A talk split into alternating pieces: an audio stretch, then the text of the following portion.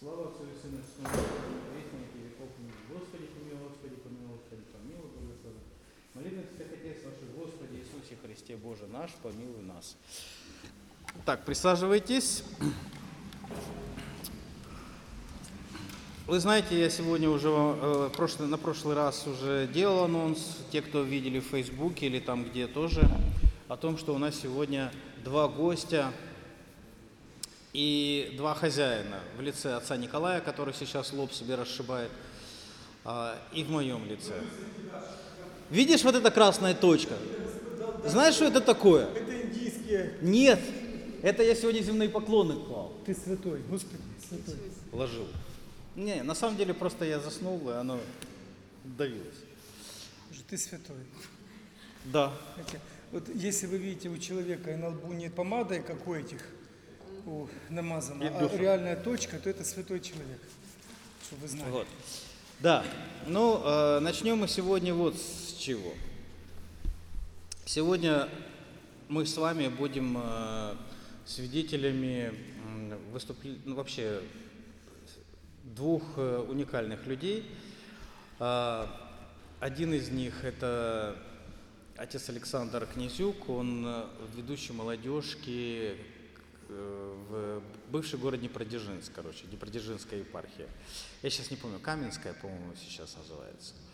Вот. И я почему его пригласил, потому что я вдруг, э, я подписан на его телеграм-канал, а, и вдруг прочитал у него, что у него есть тема такая интересная, что прощенное воскресенье, а оно как раз у нас грядет, прощенное воскресенье как Всемирный день лицемерия. Мне на самом деле это очень понравилось, сама тема, сама звучит красиво.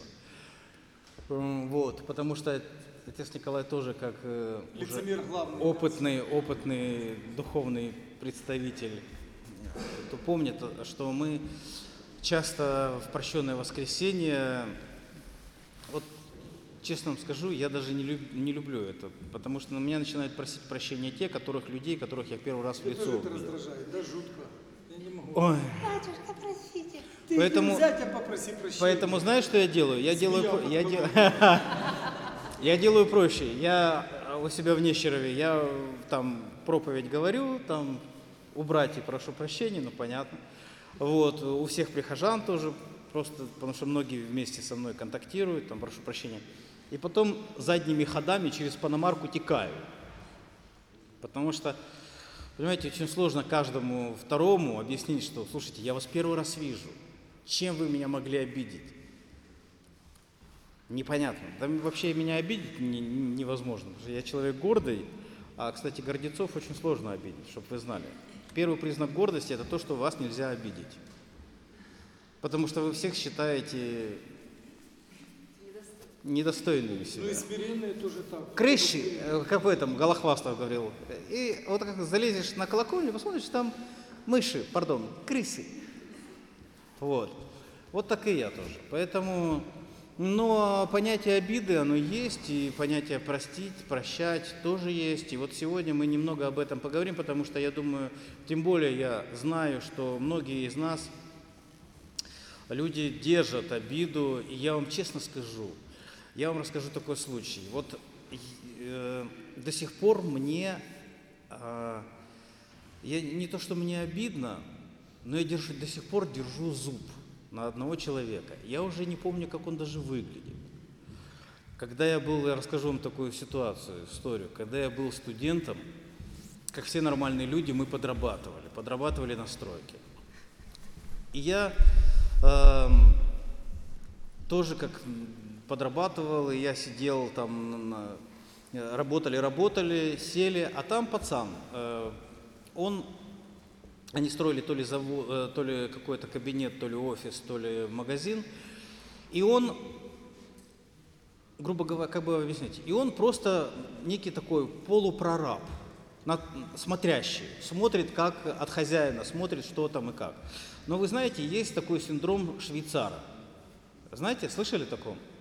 Синдром швейцара – это тот синдром, когда человек считает, занимает какую-то маленькую должность в виде швейцара или там, но ощущают гигантское ощущение, ну, у него внутри ощущение власти такое. Потому что он имеет право пропустить, а имеет право не пропустить. Хотя у самого должность вот такая. Это синдром швейцаров. А, он работает у многих. Это консьержи, всем известные сейчас. Многие с ними сталкивались. Там, швейцаров уже меньше. Это те как раз вот маленькие должности, которые, от которых очень много зависит. В ЖЭКах там, кто сталкивался с такими тетушками, которые умеют только бланки заполнять и бумаги но до которую ну, не пройдешь никак. Ну никак ее не обойдешь.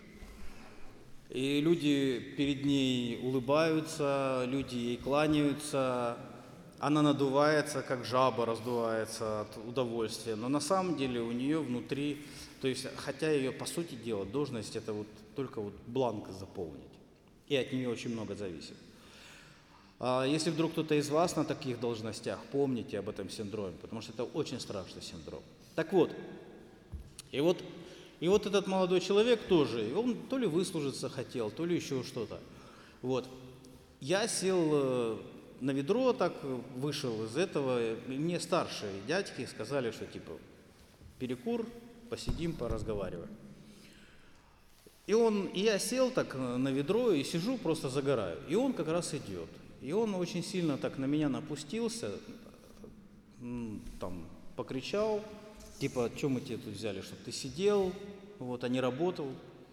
Я говорю, ну так вообще мне сказали, что сейчас перекур. Ну типа, я тут командир, я тут командую. Я же говорю, я не помню уже, как он выглядит. Я не помню этого человека уже в лицо. Но вот до сих пор у меня вот это ощущение какой-то обиды, наверное, оно присуще. И вот у каждого человека явно в жизни были какие-то подобные случаи. Вот сегодня отца Александра мы попытаем, причем сразу хочу сказать, меня лично стандартные вопрос, ответы отца Александра, если вдруг он начнет говорить, что ну мы же христиане, мы должны всех простить. Меня эти ответы отец Александр не устраивают. Уже просто так простите, разрешите, меня не работают. А у это, работает еще. Ну, это ты просто маленький еще. Вот. А другой э, гость, это один из сейчас, э, вы знаете, а, соцсети рулят. И есть у нас э, в нашей вот э, украинской, русской православной церкви, скажем так, Вселенской православной церкви, не побоюсь этого слова, один из самых крупнейших э, искусствоведов в том числе, можно так сказать, и блогеров. Человека, у него около 10 тысяч подписчиков только в Фейсбуке. Причем это не накрученные подписчики, чтобы вы понимали. Вот как накручивать Инстаграм, вы все, думаю, знаете или догадываетесь. Это реальные подписчики. Вот. Причем человек э, разбирается в искусстве ну, на голову лучше, чем э, не просто многие из нас, а вообще, ну, скажем так, я думаю, что об этом мы его еще и поспрашиваем тоже. Это э, Сергей Чепнин, наш гость из Москвы, и как раз вот э, сегодня мы поговорим и об этом в том числе. У меня есть к Сереже много каверзных вопросов, я их вам позадаю, Сережа. Надеюсь, вы на меня не обидитесь. У нас же, понимаете, с отцом Николаем злой полицейский, добрый полицейский. Это в классике. А у нас с отцом Николаем злой полицейский, еще злее полицейский. То есть два добряка, короче. Вот. А, вот э, плюс ко всему, естественно, Плюс э, у меня много самого вопросов, но если у вас будут какие-то вопросы, касающиеся современного искусства, и не только церковного, но церковного в том числе, у меня претензии к церковному искусству сейчас есть, а, претензии вообще к искусству как таковому есть, и все эти претензии, знаете, как говорится, если есть человек, который хоть как-то имеет отношение к искусству, сразу ему задают вопрос, а почему сейчас так строят? Человек говорит, да я, я не знаю, ну это ж не я строю, это кто-то строит. Неважно, кто строит. А почему так все делается, да? То есть почему-то человек выступает, это вот как э, священники хорошо знают, это когда священник кто-то кто где-то появляется в нецерковной среде, в, скажем так, в форме, да, не спрятавшись за гражданскую одежду, то всегда приходит, находится человек, который говорит сразу, а почему у вас в церкви там, там попы на Мерседесах ездят? Я говорю, я не знаю, у меня не Мерседес, у меня всего лишь RAV4 Toyota. Неважно, что у вас. Вот я знаю, что там, в селе таком-то или в таком-то городе, там машина, там у духовенства, там Мерседес. Я говорю, так у него и спросите, я-то тут при чем?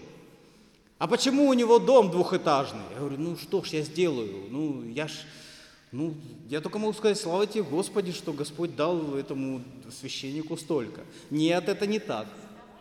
Если там не очень холодно. Быстро Да, Женщина-загадка, понимаешь? Причем тут у- у нее в твоей жизни все женщины загадки. Начиная от жены, заканчивая Сири.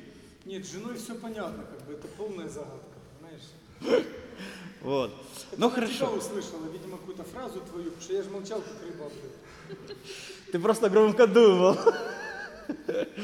Вот. Одним словом, э, сегодня у нас будет такая очень насыщенная тема, их несколько будет, и мы вот это как раз с вами сегодня пообщаемся. Тем более у меня самого, как отец Николай говорит, я аж весь чешусь из-за того, чтобы побыстрее начать.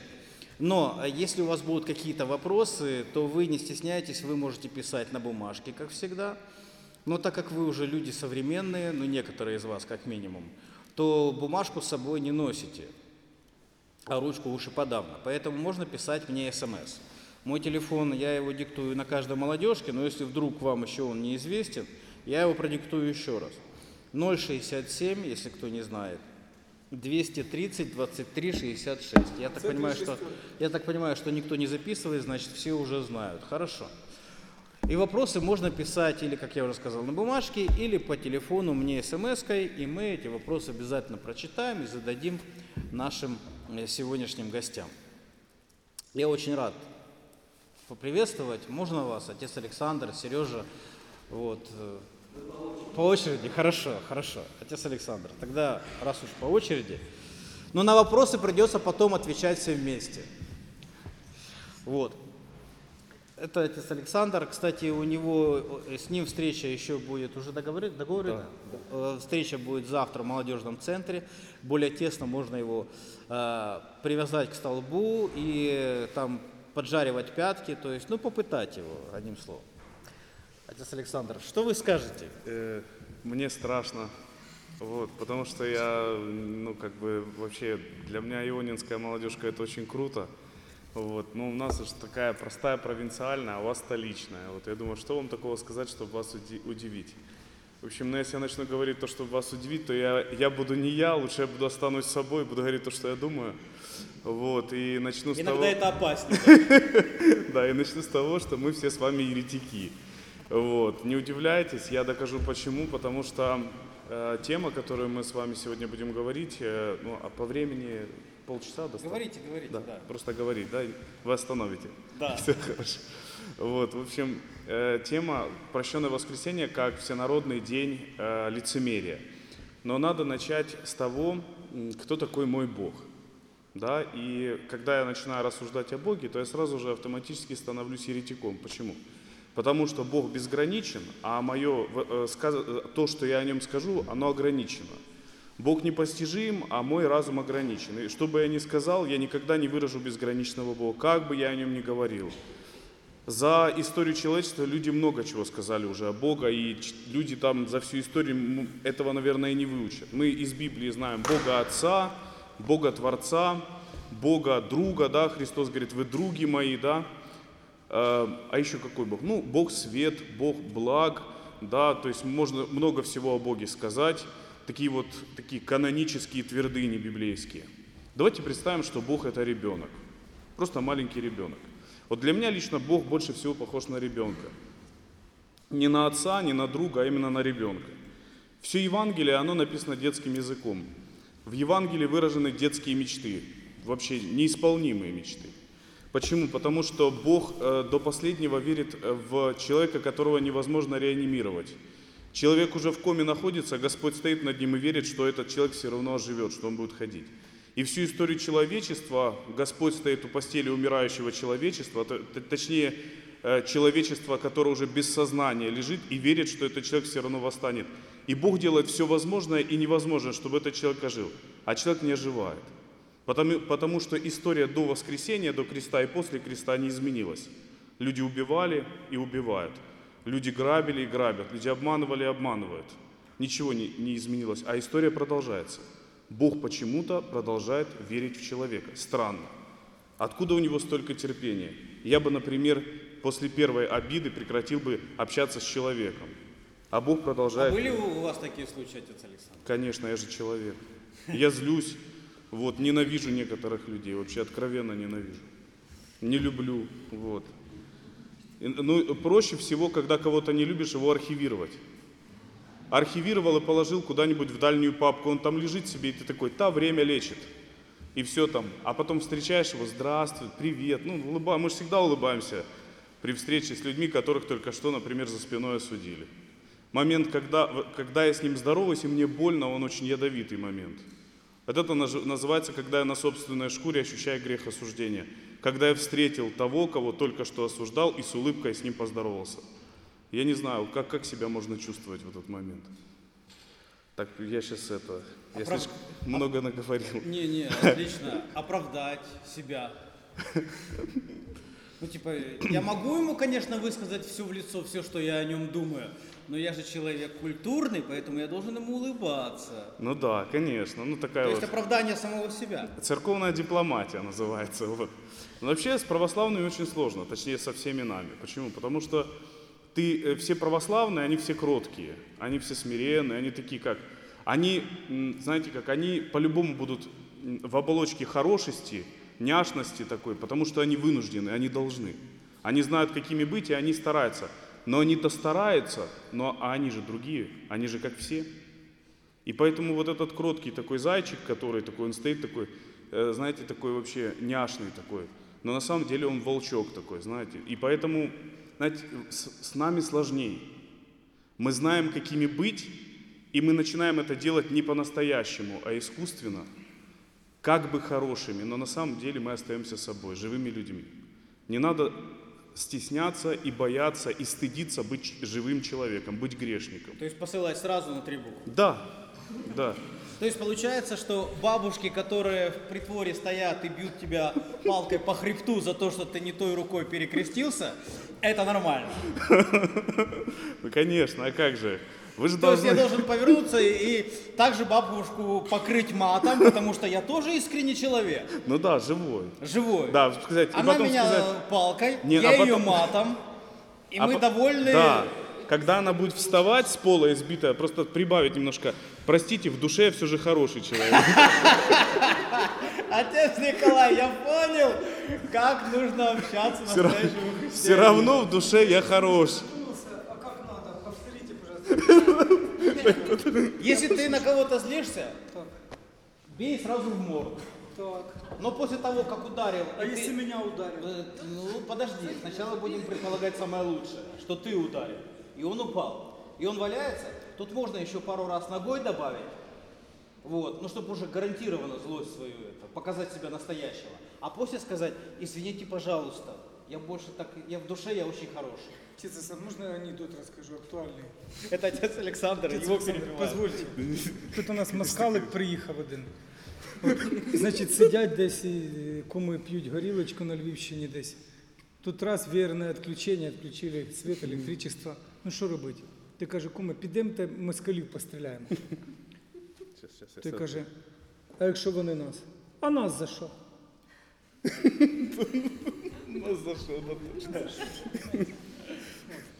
Поэтому я сразу думаю, якщо нас, от після цього анекдота, хоча наш за, за що?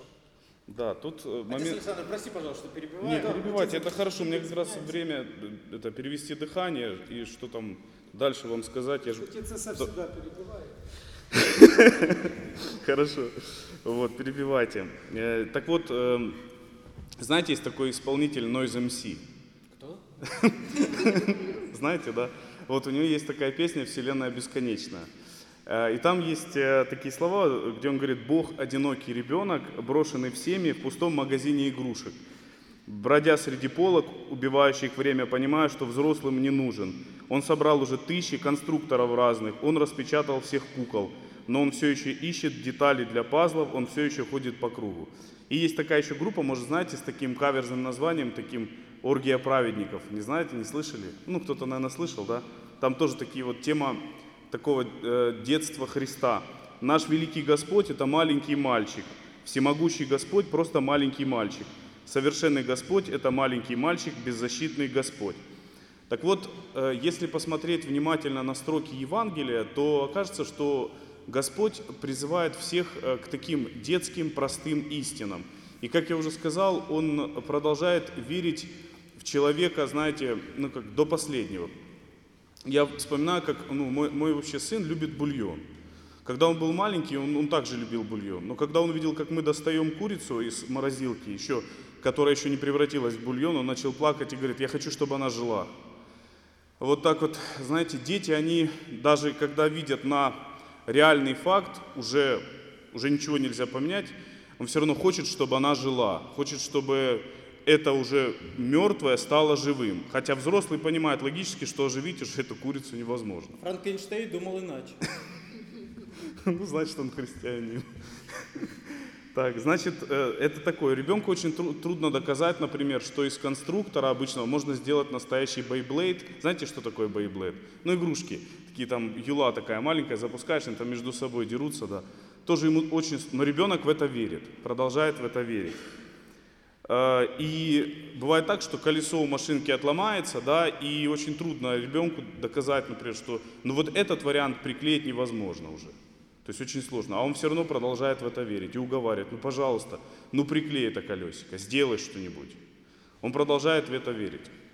Вот Господь тоже продолжает верить. Даже тогда, когда мы уже понимаем, что ну, мы зашли слишком далеко, или эти какие-то его заповеди слишком банальные. Господь прост, а мы сложные. Потому что мы немножко повзрослели, мы взрослеем и меняемся. И Господь, как ребенок, Он не вписывается уже в рамки взрослых людей, то есть нас, потому что мы слишком умные стали, слишком грамотные, слишком, ну, грамотные неправильно сказать, слишком, понимаете, у нас, правильно сказать, слишком сложными стали. А Господь говорит о простых вещах. Давайте признаемся себе, что ту книгу, которую мы целуем каждое всеночное бдение здесь по субботам или там другие праздничные дни, что на самом деле мы с большинством того, что там написано, не то, что это нам не интересно, мы с этим не согласны. Вот я приведу несколько моментов, с которыми я лично не согласен. Ну вот, например, почему Господь принимает всех блудниц и их оправдывает, а юноша, который должен был идти на, на погребение своего отца, запрещает идти на похорон отца этому юноше. Где тут справедливость? Юношу не пускает на похорон отца и оправдывает всех блудниц, которые появляются в истории евангельской. Прощение. Семь ли раз прощать? Господь говорит, 77 раз прощать. Почему 77? Так на шею сядет. Очень трудно это понять и очень трудно вместить. Если принимать все на свой счет и думать, а смогу ли я, то очень много вещей в Евангелии, с которыми очень сложно согласиться. Господь оправдывает, э, точнее, осуждает своих верующих и оправдывает язычников самарян. И это происходит постоянно. Эти тут ждали его тысячелетиями, он пришел для того, что, чтобы их раскритиковать и сказать, тут ваши соседи намного лучше вас. И вся ветхозаветная история, она вообще-то была не о них, а о вас, но они лучше вас. А они-то ждали его тысячелетиями. Обидно. Обидно, да. Закрывали глаза свои на одре смертном, да, в надежде, что, может быть, они могут еще увидеть этого Мессию, так и не увидя. Вот праведный Симеон только сподобился увидеть. А там, представьте себе, сотни поколений ждали Мессию, никто не увидел. А он пришел и вообще о них не говорил, а говорил о других. Этих гробами назвал, и все. Ну какая же здесь справедливость? Не сильно страшно, нормально? Ну хорошо. Дальше. Я не могу понять, почему надо жить с одной женой. То есть всю жизнь прожить с одним и тем же человеком. Отец Николай. Видеть каждое утро одну и ту же рожу. Вот я. Тема очень болезненная. Не, я кратко. Дико извиняюсь, я с вами. Нет, ты слышал, что отец Александр? Нет, не услышал, к сожалению. А, отец Александр не согласен, что почему нужно жить с одной женой только. Ну правильно, у Якова две было. Абсолютно согласен. С отцом Александром. А потом у кого какая психика? Ты вообще без жены живешь. Я смотрю, он глаз дергает. Не знаю, как бы было дальше. Но зато у тебя кудряшки, чудо красота. Да, не успели повыдирать. Так. Простите, отец. Да все хорошо вообще. Ну хоть, хоть немножко да, а то я такие страшные вещи говорю. Э, представьте, прожить жизнь с одним человеком тоже непонятно. Ну, современные люди в большинстве своем привыкли менять э, других людей, как мобильные телефоны. Модель устарела, надо бы поменять на новую. Кстати, да. То, что удобно себе. И получается, мы меняем людей, как мобильные телефоны. Это касается не только мужей и жен, это касается также и друзей. Мы выбираем себе, например, то, что удобно нам в этот момент и актуально в этот момент. Потому что нам, нам должно быть комфортно с этим человеком. Этот человек себя уже исчерпал, исчерпал, нам с ним неинтересно. Но именно мой Господь, мой Бог, да, Он почему-то требует от меня, чтобы я именно с одним человеком всю свою жизнь прожил. То надоест, но это логически. Почему Бог хочет от нас невозможного? Дальше. Господь говорит, не бойтесь убивающих тело, бойтесь убивающих душу. Но совершенно противоречит тому, как живет современный человек. Какая там душа? Кстати говоря, о душе. Телевизор в вашей квартире доказывает, что у вас есть душа. Не надо углубляться в философские какие-то аргументы. У тебя есть телевизор? Да. Два. Ты же говорил, что нет у тебя телевизора. Нет, я не говорил, у меня нет телевизора. Я только хотел доказать, что у тебя нет души. Нет, телевизора у меня два, у меня две души.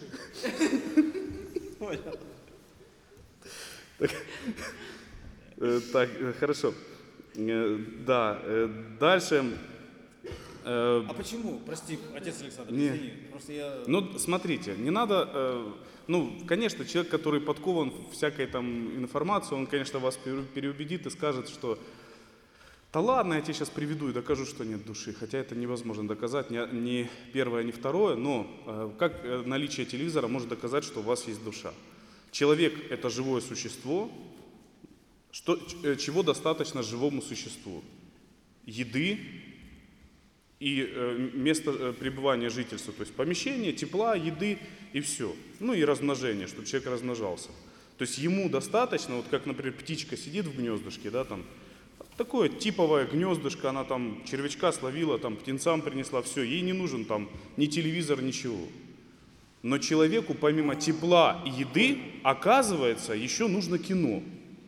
Каким боком здесь кино? К какому органу моего тела относится кино? Круто. К какой, например, части мо- моей природы относится музыка? К примеру, да? Наличие телевизора – это доказательство, что у вас есть душа. Что это доказывает? Что вам нужно еще что-то, кроме того, что достаточно человеку. Оказывается, вам нужно что-то, чтобы сюда вылетало, какие-то звуки. А зачем?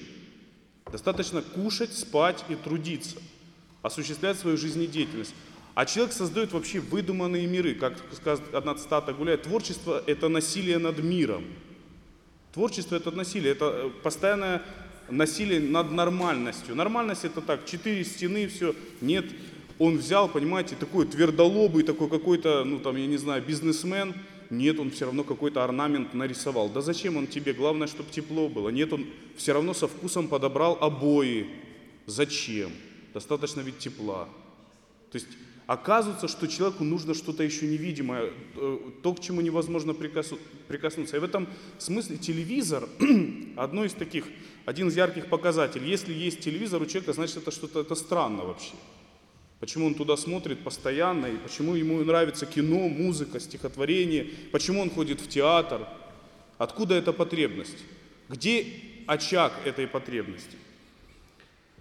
Дальше. Господь почему-то отправляет семьянина в миссионерство, чтобы он оставил дом и пошел проповедовать ну, Петра и каких-то других апостолов, у которых были семьи. Да пусть бы уже были семьями, сидели бы, воспитывали своих детей. Господь почему-то поступает так. Мне это сложно понять. И Господь, что самое важное, призывает меня любить другого вопреки всему, прощать. Сколько бы мне ни сделали зла, призывает прощать. Сколько бы не навредили, призывает любить вопреки всему. Вот как я могу прощать? Как я могу любить? если у меня это совершенно не получается. Потому что Бог, почему Он призывает? Потому что сам Бог есть любовь. Да? И, как вы знаете, границы этой любви не определены. То есть это безграничная любовь. Я начал задавать себе вопрос. Может быть, проблема во мне, не в Писании, не в том, чего хочет от меня Господь. Да, Господь действительно как ребенок наивный, как ребенок-максималист, Он верит в нас до последнего. Мы думаем, да ну, это невозможно. А Господь продолжает верить, да нет, это можно, это возможно, так нужно. И я думаю, так может быть причина во мне. Я начал вспоминать, как я от мамы прятался под журнальным столиком. Она ловила меня, чтобы дать горькую таблетку. Я, я когда болел, она раз, это, крошила таблетку в ложечку, а очень горько. Для меня это вообще каторга была. Но я же не понимал этого. Я прятался, я боялся, что мне будет очень горь, горько и больно. А мама это с каким умыслом делала? Она знала, что это мне нужно, чтобы я выздоровел. Вот так же и мы часто прячемся от Бога под журнальным столиком. Да, Он нам дает горькие таблетки. Нам бывает очень сложно понять, зачем простить, зачем любить, зачем нужно вырвать глаз, который тебя искушает. Почему не 7 раз, а 77 раз нужно простить? Потому что в этот момент я не совсем разбираюсь. И нужно задать себе вопрос, а вообще кто я такой? Может быть, вся причина во мне, не в Евангелии проблема, а во мне. Мы говорим, вот у этого человека такой темперамент. Да нет, это у него с утра такой темперамент. Это он с утра холерик, а в обед он меланхолик. А вечером с друзьями он уже сангвиник. И определи, кто он такой. Мы можем сказать, у этого человека такой-то характер, но у него характер меняется каждые полчаса. Невозможно сказать, какой у него характер у этого человека. Можем сказать, этот человек мужественный, но его мнение меняется каждый день. Все зависит от того, какой телеканал он посмотрел, с кем он общается в каком регионе родился. Вот постоянство человека. Кто я? А я чего хочу? Чего хочу я? Где мое я? Чего хочет мое настоящее я? Не то я, которое думает, а что люди скажут, а мое я, чего я хочу. И вот слово покаяние в этом смысле, есть такая, знаете, ненаучная этимология слова покаяние, такая, можно считать, народная. Пока я не я. Вот этот я, это не я. Прикольно. Я должен стать собой. Я еще не стал собой. И в этом смысле церковь это инструмент, с помощью которого я могу стать собой. Я хожу сюда, чтобы обрести свое лицо, чтобы снять все маски, а на мне их может быть сто. И я должен все маски поснимать, чтобы найти себя, кто я. Кто я? Телеканал, который смотрю, YouTube канал, который смотрю. Кто я? Авторитетное мнение какого-то авторитетного человека или мнение соседей, или мнение бабушек на лавочке. Кто я? Чего я хочу? И вот тогда нужно понять, что когда я пойму, кто я, может быть, тогда я, я пойму Евангелие. Оказывается, проблема во мне. Господь знает, чего Он хочет и чего Он нам желает. Это я не могу вместить этого, потому что вся проблема во мне. Вернемся к словам. Бог просто, это мы сложные. Я не могу понять простого Бога, потому что я стал слишком сложным. А Господь говорит, пустите детей подходить ко мне, потому что таковых есть Царство Небесное. Снаружи человек такой нестабильный, а внутри такой уязвимый. Снаружи уже давно оброс иголками или панцирем, стал черепахой, драконом или ежом. Я стал сложным. И этот сложный я своей, своим непостоянством начал постоянно косячить. И косячим мы все. И вот когда мы косячим по отношению к себе, ладно, когда мы косячим по отношению к другим, обижаем кого-то какими-то поступками, нам становится больно. Но мы должны понять, что человек, который меня уязвил, сделал мне больно, это и я же, потому что я тоже кому-то сделал больно. В принципе, вся, вся наша жизнь, весь наш мир – это большая палата, в которой мы все лежим. И просто разница между нами в том, что у кого-то поломана рука, у кого-то разбита голова, а у кого-то поломана нога. Но мы все лежим в одной палате. И в этом смысле у нас есть одно общее грех. Просто разница в том, что каждый грешит чем-то своим. И когда мне кто-то делает больно, и я не могу простить, может быть, может нужно вспомнить о тех, кому сделал больно я. А представьте, сколько людей, которым сделали больно мы, и забыли об этом. Или даже сделали больно, не придав этому значения, не заметив, сделали больно. А человек будет потом носить Это представьте себе 10 лет. Я забыл тут же, а он с этим 10 лет потом еще возился человек. И может быть мой Бог окажется тогда прав. Так, э, может что-то повеселее, потому что нормально? Нормально, нормально. Э, опять, в общем, да, цитата из песни.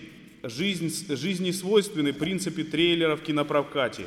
Две минуты, и ангелы в штатском стоят в изголовье кровати. А мы молимся, Господи, Господи, как Ты не кстати. Хотя мир без Тебя, словно темные пятна на черном квадрате. Это вот тот момент, о котором я сказал, когда Бог не кстати. Когда нам бывает очень трудно понять Евангелие, когда нам очень трудно бывает понять, чего от нас хочет, почему Он требует от нас всех прощать. И вот здесь мы остановимся на самом главном – прощенное воскресенье. Почему для меня это всенародный день лицемерия? Потому что в этот день мы с вами попросим прощения у всех, кроме тех, с кем у нас реально серьезные конфликты. В этот день мы позвоним всем, кроме тех, кого мы не можем простить. Или кроме тех, кого мы очень сильно обидели. Потому что это очень больно и порой невыносимо. Мы сделаем это для всех, кроме главных героев этого праздника. И он пройдет снова мимо нас. Очередное прощенное воскресенье пройдет мимо нас. Мы засыпем всех жирными белыми голубями мира в Фейсбуке, в сообщениях, во всех мессенджерах. Мы просто завалим всех гифками с белыми птицами на кислотном синем небе. Вот, и просто, и будем думать... Как они доставят? И будем думать о том, что вот, он, этот, вот оно прощенное воскресенье. Прощенное воскресенье стало популярным. Когда что-то становится популярным, происходит профанация. Прощенное воскресенье стало популярным, и мы его потеряли. Потому что оно стало таким, знаете, как, таким, как модным. Прости, там, открыточку отправить, Бог простит. Когда мы говорим о Хэллоуине, что, что страшное в Хэллоуине? Не то, что там это, это не пропаганда зла, это профанация зла. Чтобы мы зло воспринимали совершенно иначе. В чем проблема Дня Святого Валентина? Профанация любви. То есть, когда что-то становится, что-то сакральное становится популярным, это сразу становится профанным, таким простым или пошлым.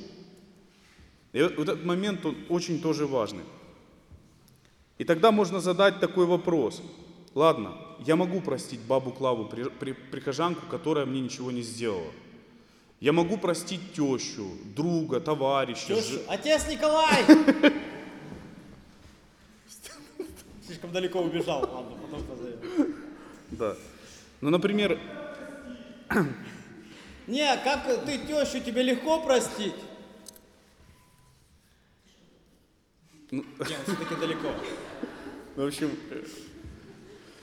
да, ну, э, Прости, и- не, все хорошо. И, например, да, вот легко простить того, кого легко простить, да, то есть, ну, несложно сказать «простите». А вот если, например, э, человек сделал тебе реально непоправи- непоправимый какой-то вот вред нанес тебе, как, например, простить Гитлера, как простить Чикатило, как, например, простить убийцу, как простить людей, которые совершали масштабные преступления? Евангелие не меняется, оно призывает нас прощать. А если это преступление направлено против меня, то как я могу простить этого обидчика? Все зависит от меры того вреда, который мне нанесли. А если эта мера превышает меру моей любви, я не могу. Лучше честно не простить, чем лицемерно простить. Лу- Лучше честно сказать «я не могу», чем лицемерно как бы «простите, Бог простит». У нас слишком много заезженных, выученных шаблонных фраз. «Спаси Господи», «Простите, Бог простит». Когда мы наконец-то скажем друг другу вечером в храме «Добрый день», «Извини», просто поговорим по-людски. Это не значит, что эти слова неправильные. Это значит, что просто может быть есть такой диссонанс того, что внутри, того, что мы говорим. А может быть, я еще не готов сказать «Спаси Господи». Но не желаю я этой сволочи спасения. Как я могу ему сказать спасибо, спаси Господи? Но я ему говорю, потом, иногда, когда ты не знаешь, что сказать, у нас есть большая фора у православных. Не знаешь, что сказать, спаси, скажи спаси Господи. Когда тебе как дела, спаси Господи. Как здоровье, спаси. А еще говорят, как дела? Слава Богу. Все слава Богу. слава за все слава Богу, да. Да. За все слава Богу хорошо или за все слава Богу плохо? Да. И тогда получается, что э, если посмотреть на таких э, великих преступников и задать вопрос, как их простить, нужно понять, что в нашей жизни, э, знаете, все бывает, ну, всего есть причина. У всего есть причина. Эти люди не, роди- не родились такими, они стали такими. И у всего этого были определенные причины. Возможно, травмы. Вот возьмем пример, например, Чикатило. Он был изнасилован в детстве изнасилован. И в его детстве э, было несколько шоковых моментов, из-за которых он стал тем, кем он стал. Да, это привело к колоссальным, мрачным, жестоким убийствам и жертвам. Но он был психи- психически поломан настолько, что он, извините, оргазм получал только убивая людей. То, что для здорового человека это ну, считалось нормально, вот, то для него это вообще как бы ни о чем. В один момент он был травмирован один раз, второй раз, и мы получили то, что получили. Мы просто с вами должны понимать, что когда мы видим перед собой человека, искаженного грехом, преступника, то нужно понять, что этот человек, может быть, не был таким изначально. Может быть, с ним что-то случилось. Может, кто-то смотрел э, интер- э, документальный фильм Дудя про ВИЧ-инфекцию.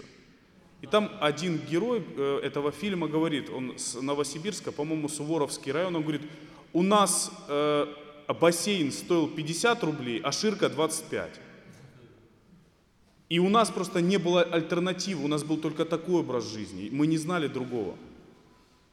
А если бы каждый из нас оказался в этой ситуации, где ширка по 25, а бассейн по 50, и где нет альтернативы другой реальности, просто люди не знают другого, они живут вот в этой реальности.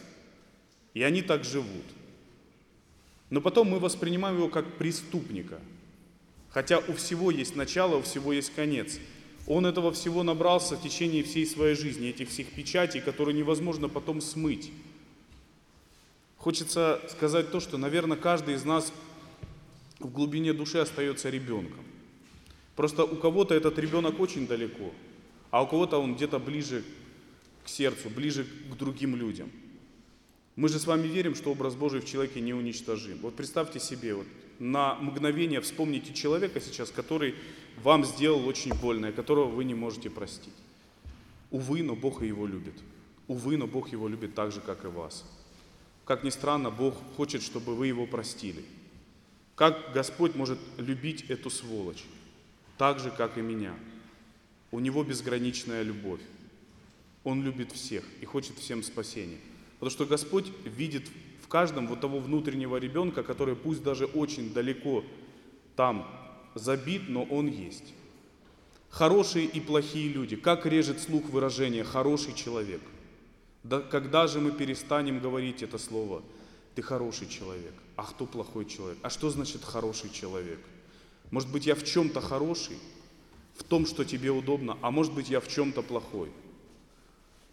Хороший человек это тот, который по отношению ко мне хороший, а может для кого-то он очень плохой. А я говорю, вот он хороший человек.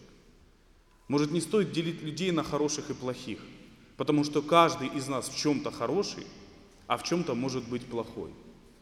Вот этот человек, агрессивный, хам, невежда, который всю жизнь сидел на моей голове, на моей шее, этот несправедливый начальник, не, неважно, кто он. Представьте себе, именно он спас жизнь человеку, пожертвовав своей жизнью. Никто в это не мог поверить, но именно он это сделал. Почему? Странно. И именно этот хорошенький, добренький, няшненький, послушливый христианчик, именно он сделал ту самую подставу, и мы не могли поверить, что это сделал именно он. Мы хватаемся за голову, но это точно не ты, ты не мог, а это он. Это он. И кто тогда хорошие, и кто тогда плохие? Как ни странно, потом оказывается, что именно вот этот плохой в твоей жизни, которого ты давно заархивировал и положил на верхнюю полку, он как киндер-сюрприз в один момент простреливает в твоей жизни, когда тебе нужно протянуть руку. И протягивает. Ну почему-то, что же за закон подлости? Именно он оказался рядом с тобой в этот момент. А все родненькие и хорошенькие, где же они тогда были? а я же уже вынес ему приговор. Он уже в списке плохих, плохих людей. Поэтому, знаете, ладно, уже туда смотреть не буду, а то я слишком много буду читать. Знаете, дорогие друзья, что бы хотелось сказать. Мы не можем простить с вами в один момент, вот взять сейчас там и простить человека. Но и в воскресенье мы с вами не сможем выдавить из себя слово «прости» или «прощаю» по отношению к тем людям, которым мы это не можем сделать. Чтобы это не было лицеме- лицемерно. Но если мы это, это непрощение или эту ненависть заархивируем и забудем о ней, это тоже будет неправильно. Нужно научиться быть похожим немножко на нашего Бога, который почему-то любит всех. Знаете, Господь настолько любит нас, да, что Он пошел на крест, то есть на самую страшную позорную смерть ради человека. Представьте, какова цена человека в Его глазах. Он не ждал благодарности, он не ждал справедливости. Да какая же здесь справедливость? Давайте не будем ждать справедливости, когда будет наказан преступник, или когда восторжествует моя правда, когда вот он получит по заслугам этот плохой человек. Давайте станем немножко похожими на нашего Христа и хотя бы будем устраивать ежедневную, ежедневное такую, скажем так, 15-минутное прощенное воскресенье каждый день. Даже не 15, 5-минутное, 5-минутное прощенное воскресенье каждый день. Пять минут думать о том человеке, которого я не могу простить. Хотя бы думать и задумываться, почему не могу простить, может быть, просить у Бога, чтобы помог простить. Но уже окончание моего выступления превращается в синодальную проповедь, поэтому... Есть ну, маленько. Да, поэтому да. Хорошо. Э, Спаси Господи. А, кстати, ну, записки-то вы не стесняйтесь, пишите-то. Вот. А, кстати, по поводу хорошего человека и плохого, мы сейчас продолжим. А, Есть у Чехова так- така- такой рассказ, и даже сняли фильм «Плохой хороший человек». Там Высоцкий в главной роли, Даль в главной роли. Очень хороший фильм. То есть э, я еще читал сам, не сам, не, не только фильм, а еще и рассказ прочитал «Поединок» э, по Чехову как раз, «Поединок». А, И вот там еще более раскрываются вот эти все, причем учитывая, что Чехов человек был, ну, скажем так, к вере очень спокойно относился, мягко сказать. И то у него такая вот личность была, это вот как раз священник там. Причем тунеядец, он там сидел, ничего не делал, ждал решения от э, высшей церковной инстанции, куда ему как быть. Вот. И он единственный, который, ну, это нужно, конечно, читать этот поединок и почитать рецензию на этот э, рассказ. Интересно, кстати, советую. Вот. Отец Александр, вот вы там читали стихи, да, там э, песни пели. Э, Ну, я сейчас просто хочу сразу переключиться на тему об искусстве. Сережу пригласить сюда. Вот. э, А мы с вами просто мы дальше сделаем каким образом. Я понимаю, что тема очень важная и очень серьезная. И у меня лично к отцу Александру есть несколько вопросов, которые я ему потом задам в прямом эфире. Я послушал отца Александра, думаю, что э, мы еще его будем приглашать к нам на молодежку. Э, Не, ну, не, ну вы должны тоже честно это решить. э, Поверь, я честно решу. Я честно решу. Не, ну, надо, Я пойду- надо подойду. спросить у народа. Зачем? Мы вместе подумали, я решил. С удовольствием, тут очень хорошо кормят. Вот. Ну, а сейчас у нас вот другая тема, и она, честно скажу, для меня очень э, связана даже где-то с э, прощением, вот с искусством, то, что мы, Сережа, с вами говорили.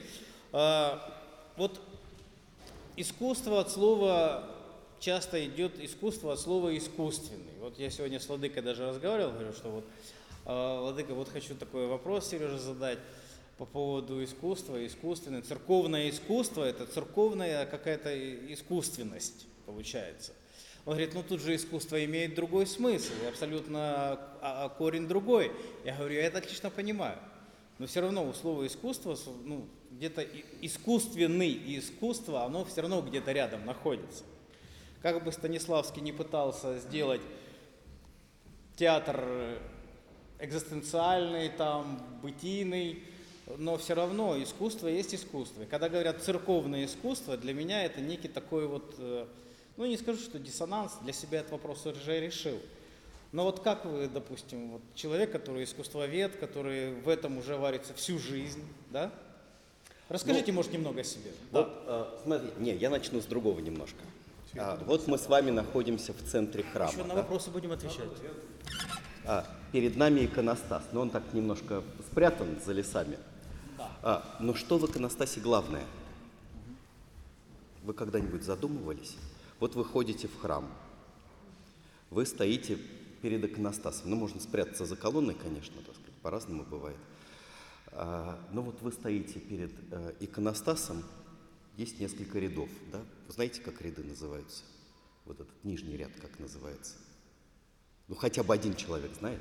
Поднимите руки. Хорошо, можно не произносить. Один человек. Хорошо. Наверное, семинарист. Так, ну про остальные ряды я не буду спрашивать. Но о чем э, говорит иконостас? Вот о чем вам говорит? э, Вот э, когда вы стоите э, в храме, храм дол- должен о чем-то говорить. Ну, ну, сказать, вот, ну, иначе не бывает. А, ну, катехизический ответ. А, храм – это дом Божий. Да? Значит, вот храм нам говорит о том, что здесь присутствует Бог, в мире присутствует Бог. Но если храм – это дом Божий, а, мы зачем в него пришли? И как мы в него пришли? Мы пришли как гости? Мы кто в храме? И это ответ, гораздо, э, ответ на этот вопрос гораздо более сложный. И вот э, я говорю об этом, э, потому что иконостас на самом деле э, дает нам ответ, э, где мы и куда мы пришли. И э, иконостас, вот не как здесь, там, ну, условно говоря, трехярусный, бывают семиярусные иконостасы. На самом деле всего две иконы в иконостасе, которые обязательно присутствуют в любом иконостасе, а, говорят, где мы.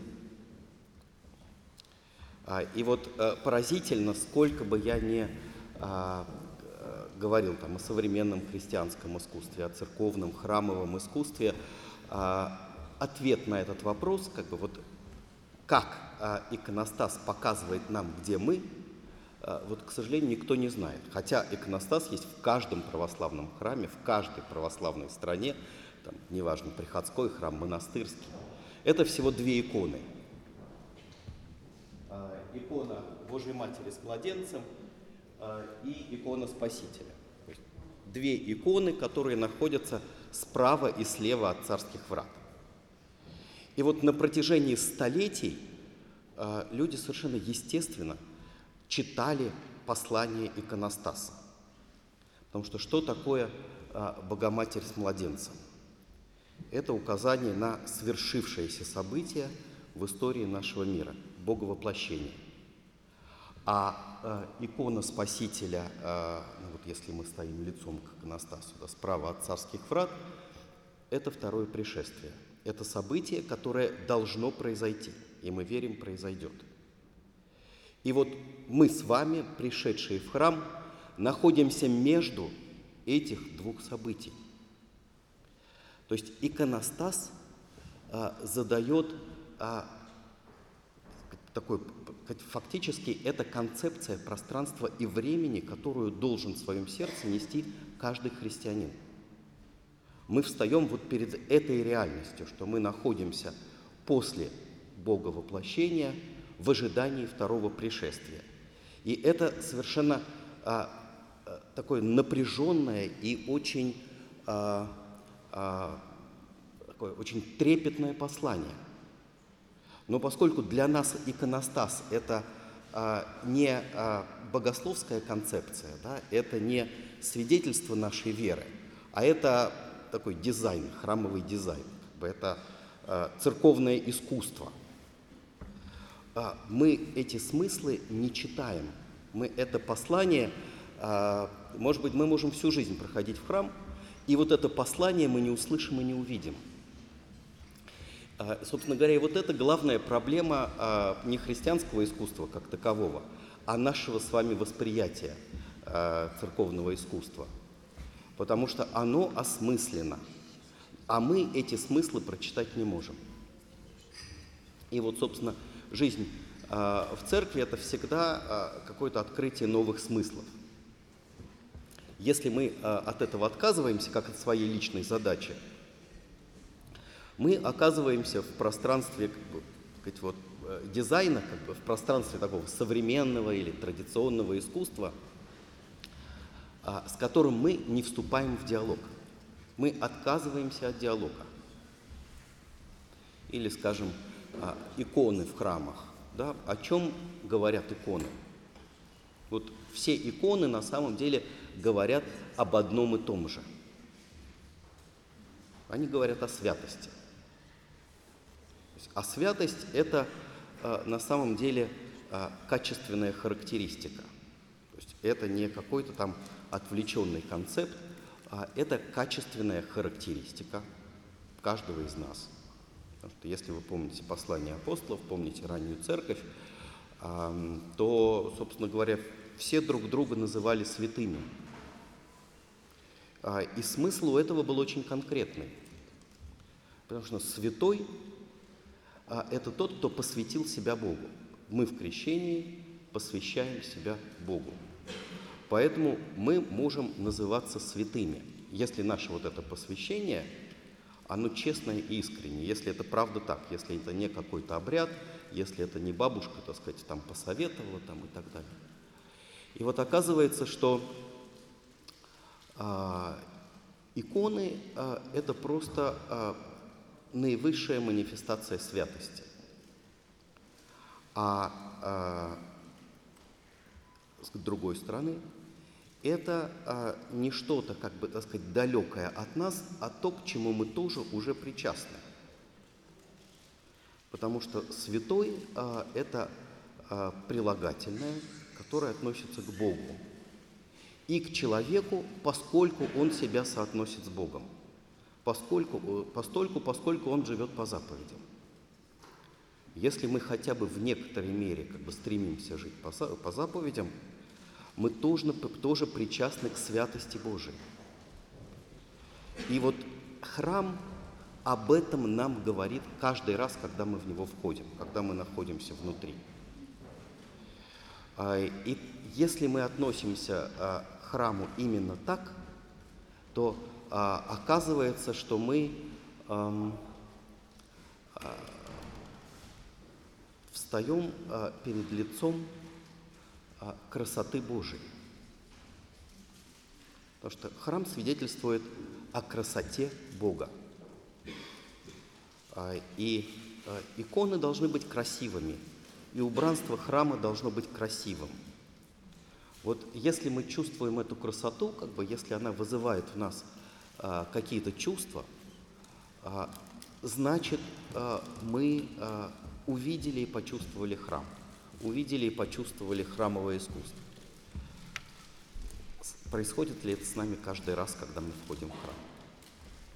А если не происходит, то а, почему?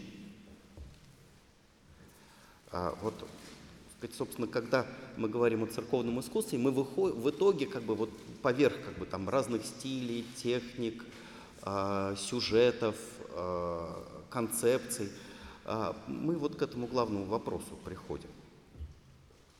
Мы причастны святости, мы видим красоту, или для нас церковь и, опыт красоты это разные вещи.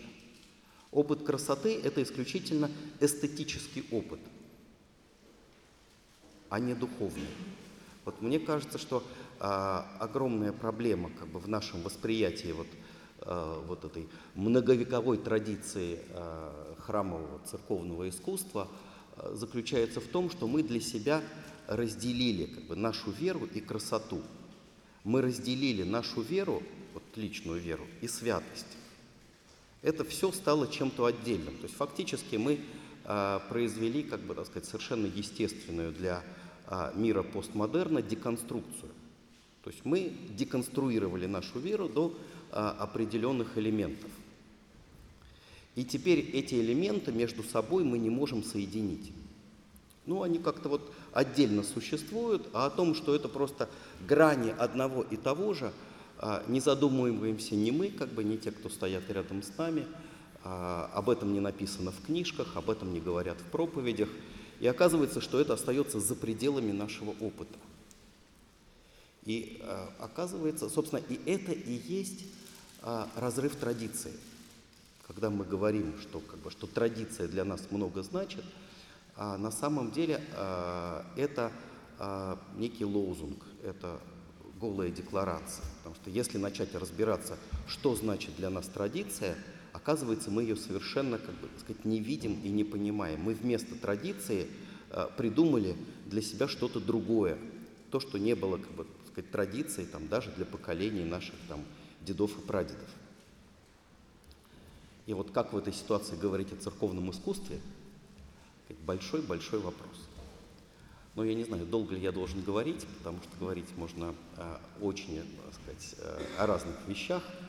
А, просто я хочу сказать, что, а, чем я закончу, а, это то, что а, отношение, ваше отношение, наше отношение, отношение вот общины конкретного храма а, к церковному искусству, а, это то, что еще не раскрыто и не актуализировано.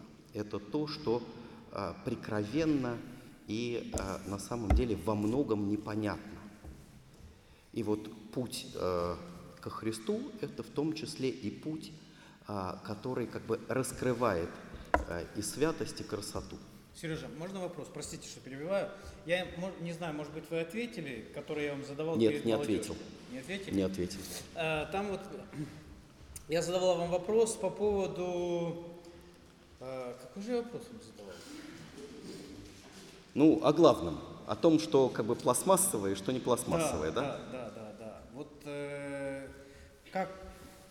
Блин, как же я формулирую? Так хорошо сформулировал. Вот я скажу, как бы, это на самом деле, как бы, э, вот, э, э, не вопрос, как бы, пластмассовый, каменный, как бы, или деревянный иконостас. Вот, Это вопрос, как я его вижу, как бы, это пластмассовый или деревянный у меня глаз. Ну вот смотрите, да, вот как раз вопрос. Сейчас вот этот храм я понимаю, да, он классический, он э, канонический, да, там. Ну как понимаю, то есть я понятно, я в этом во всем вырос, да, мне понятны многие здесь и вот и арки, и все, и все, и все, росписи. Но вот я буквально недавно сам в интернете нарвался на храмы а, в таком стиле, ну не, даже не скажу а-ля модерн, это, это даже не а-ля модерн, это непонятно что. Это Ну, кубизм, например. кубизм, там а, одна плоскость меняется с другой плоскостью, там бесформенное такое здание, стекло, пластик, э, крест где-то, купола как такового нету, крест где-то там вот, э, потом другие виды храмов тоже есть, ну, современного искусства, в современном искусстве, грубо говоря. Такой хай-тек стиль. Ну, э, мы так отсылаемся к католическим храмам, да? А, Католическим, да, да. Вот. Причем не просто не с католическим старым, да, готического, а вот именно вот современным таким. Вот мне это немного режет глаз. И честно скажу, вот лично для меня, я даже для себя еще не определился, как к этому относиться. Может быть, вот ваше видение поможет мне разобраться с самим собой. Я Точно, серьезно. Точно поможет. Значит, а, смотрите, зачем нужен храм? Вот мы ходим в храм. Зачем нужен храм? Задача, цель, как бы так сказать, цель храма какая? Собираться вместе, молиться. Собираться Причащаться. вместе, молиться, Служить причащаться, да? То есть, как бы, так сказать, а, Евхаристия – это то, о чем Господь сказал, «Сие творите в мое воспоминание». И мы приходим в храм и привычно а, сказать, вспоминаем ту тайную вечерю, которую совершил Господь. Первое противоречие, которое возникает, связано с тем, а, что тайная вечеря была совершена не в храме, а где? В Сионской горнице. То есть самому Спасителю при этом еще стоял храм неразрушенный, и Христос там проповедовал. Но для Тайной Вечери ему было достаточно обычной горницы, то есть как бы, ну, такого небольшого зала, как бы, так сказать, да, жилого помещения. И, собственно, первые христиане никогда не претендовали на то, чтобы Евхаристия, чтобы таинство, как бы, сказать, вот это воспоминание, как бы, сказать, таинство благодарения совершалось в храме. Несколько столетий христианские общины в этом не нуждались. Это первый парадокс. А второй, как бы, это то, о чем я начал говорить, собственно говоря. А что такое храм для нас сейчас? Вот единственный как бы, ответ, который дают православные, а это храм, это дом Божий, да? дом Господень. А кто мы в этом доме? Мы кто? Гости э, или кто? Вот когда мы собираемся на Евхаристию, мы община. Да? И община, она как бы этот храм построила, она этот храм содержит, она здесь, в этом храме, вместе со своим предстоятелем собирается, потому что таинства ведь совершают как бы все вместе, да, без общины, так сказать. Священнику даже э, запрещено самому совершать Евхаристию. И вот оказывается, человек. Оказывается, что э, люди-то в храме тоже нужны. И э, в 20 веке, в первой трети 20 века, э, в католической церкви э, началось э, литургическое возрождение. И они стали думать о том, как, бы, как они понимают храм вот, для себя, как бы вот сейчас, не а, в какой-то традиции там, многовековой, а что вот для конкретной общины, которая пытается актуализировать литургию, что значит для нее храм? Есть ли какие-то дополнительные смыслы? И они нашли ответ. Они сказали, естественно, что православные тоже могут совершенно спокойно сказать, потому что мы разделяем это понимание храма. Это не только дом Господень, но это дом собрания, то есть там, где собирается община для совершения таинства. И вот когда они стали думать о том, а, что же еще, возникают ли какие-то дополнительные смыслы, а, они вернулись к идее сионской горницы. Потому что а, если собираются 12, ну представьте, так сказать, просто из практических соображений, а, собираются апостолы, да, а, значит, что получается, что значит, Христу надо выделять столик где-то, значит, в углу или там в центре, там, да, а апостолов отодвинуть с другим столиком куда-то а, в сторону. Да? Вот когда мы смотрим на а, икону Тайной Вечери, мы видим, что все сидят за одним столом. Стол стоит, э, где удобно, стол ставить для всех. Ну, конечно, в центре помещения. И исходя из этой логики понимания храма и таинства, они выдвигают э, престол э, в центр храма и собираются вокруг э, престола. И это связано вот с- именно с новым пониманием э, литургии, Евхаристии, которое пришло в 20 веке. Что произошло с нами? Как вы знаете, как часто причащались э, православные, там, я не знаю, скажем, в 17-18 веке? Один раз в год. Ну, в царской России, да, даже... Почему? Потому- Иначе ставили на учет в полицию. Да, потому что э, сказать, служащий, государственный служащий православного вероисповедания раз в год должен был приносить своему начальнику справку, что он говел и причастился.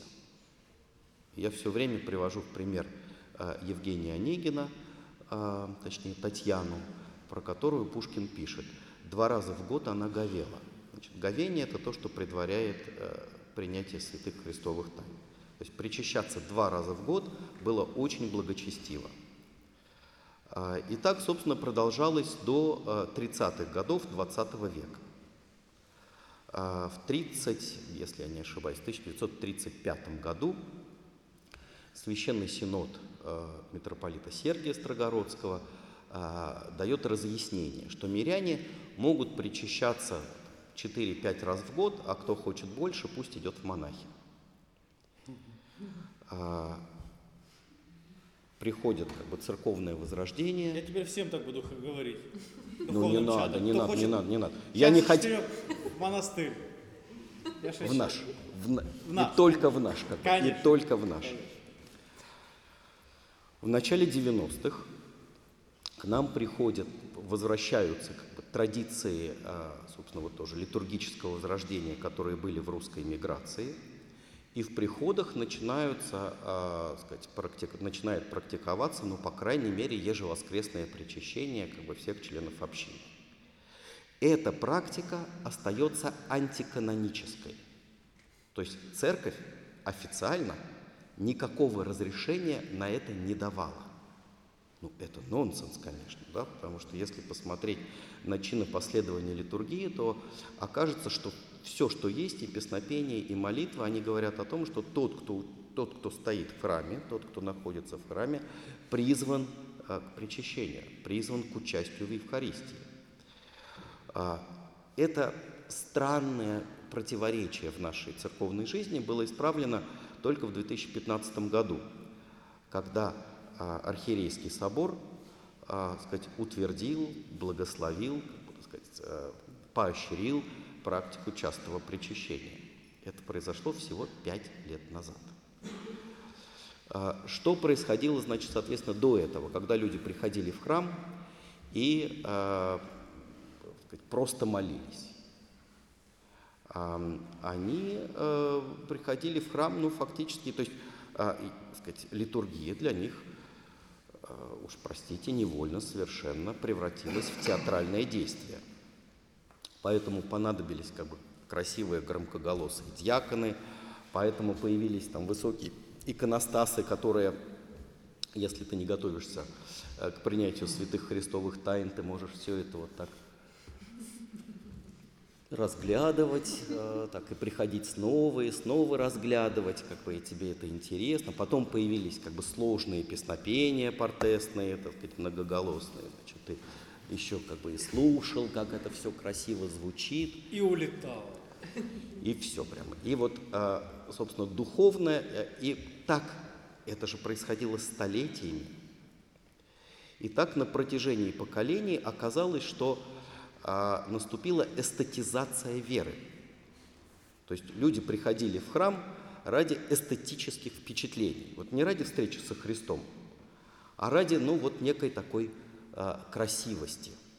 И вот когда а, стало возвращаться, скажем, чтение молитв евхаристического канона вслух в Москве в одном монастыре, там на подворье одного из монастырей, а, сравнительно молодой священник решил читать молитвы анафоры вслух, и на него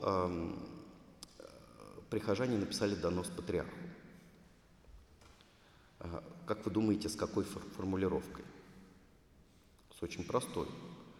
А, Они написали так, вы знаете, священник э, начинает читать какие-то молитвы и мешает нам слушать хор.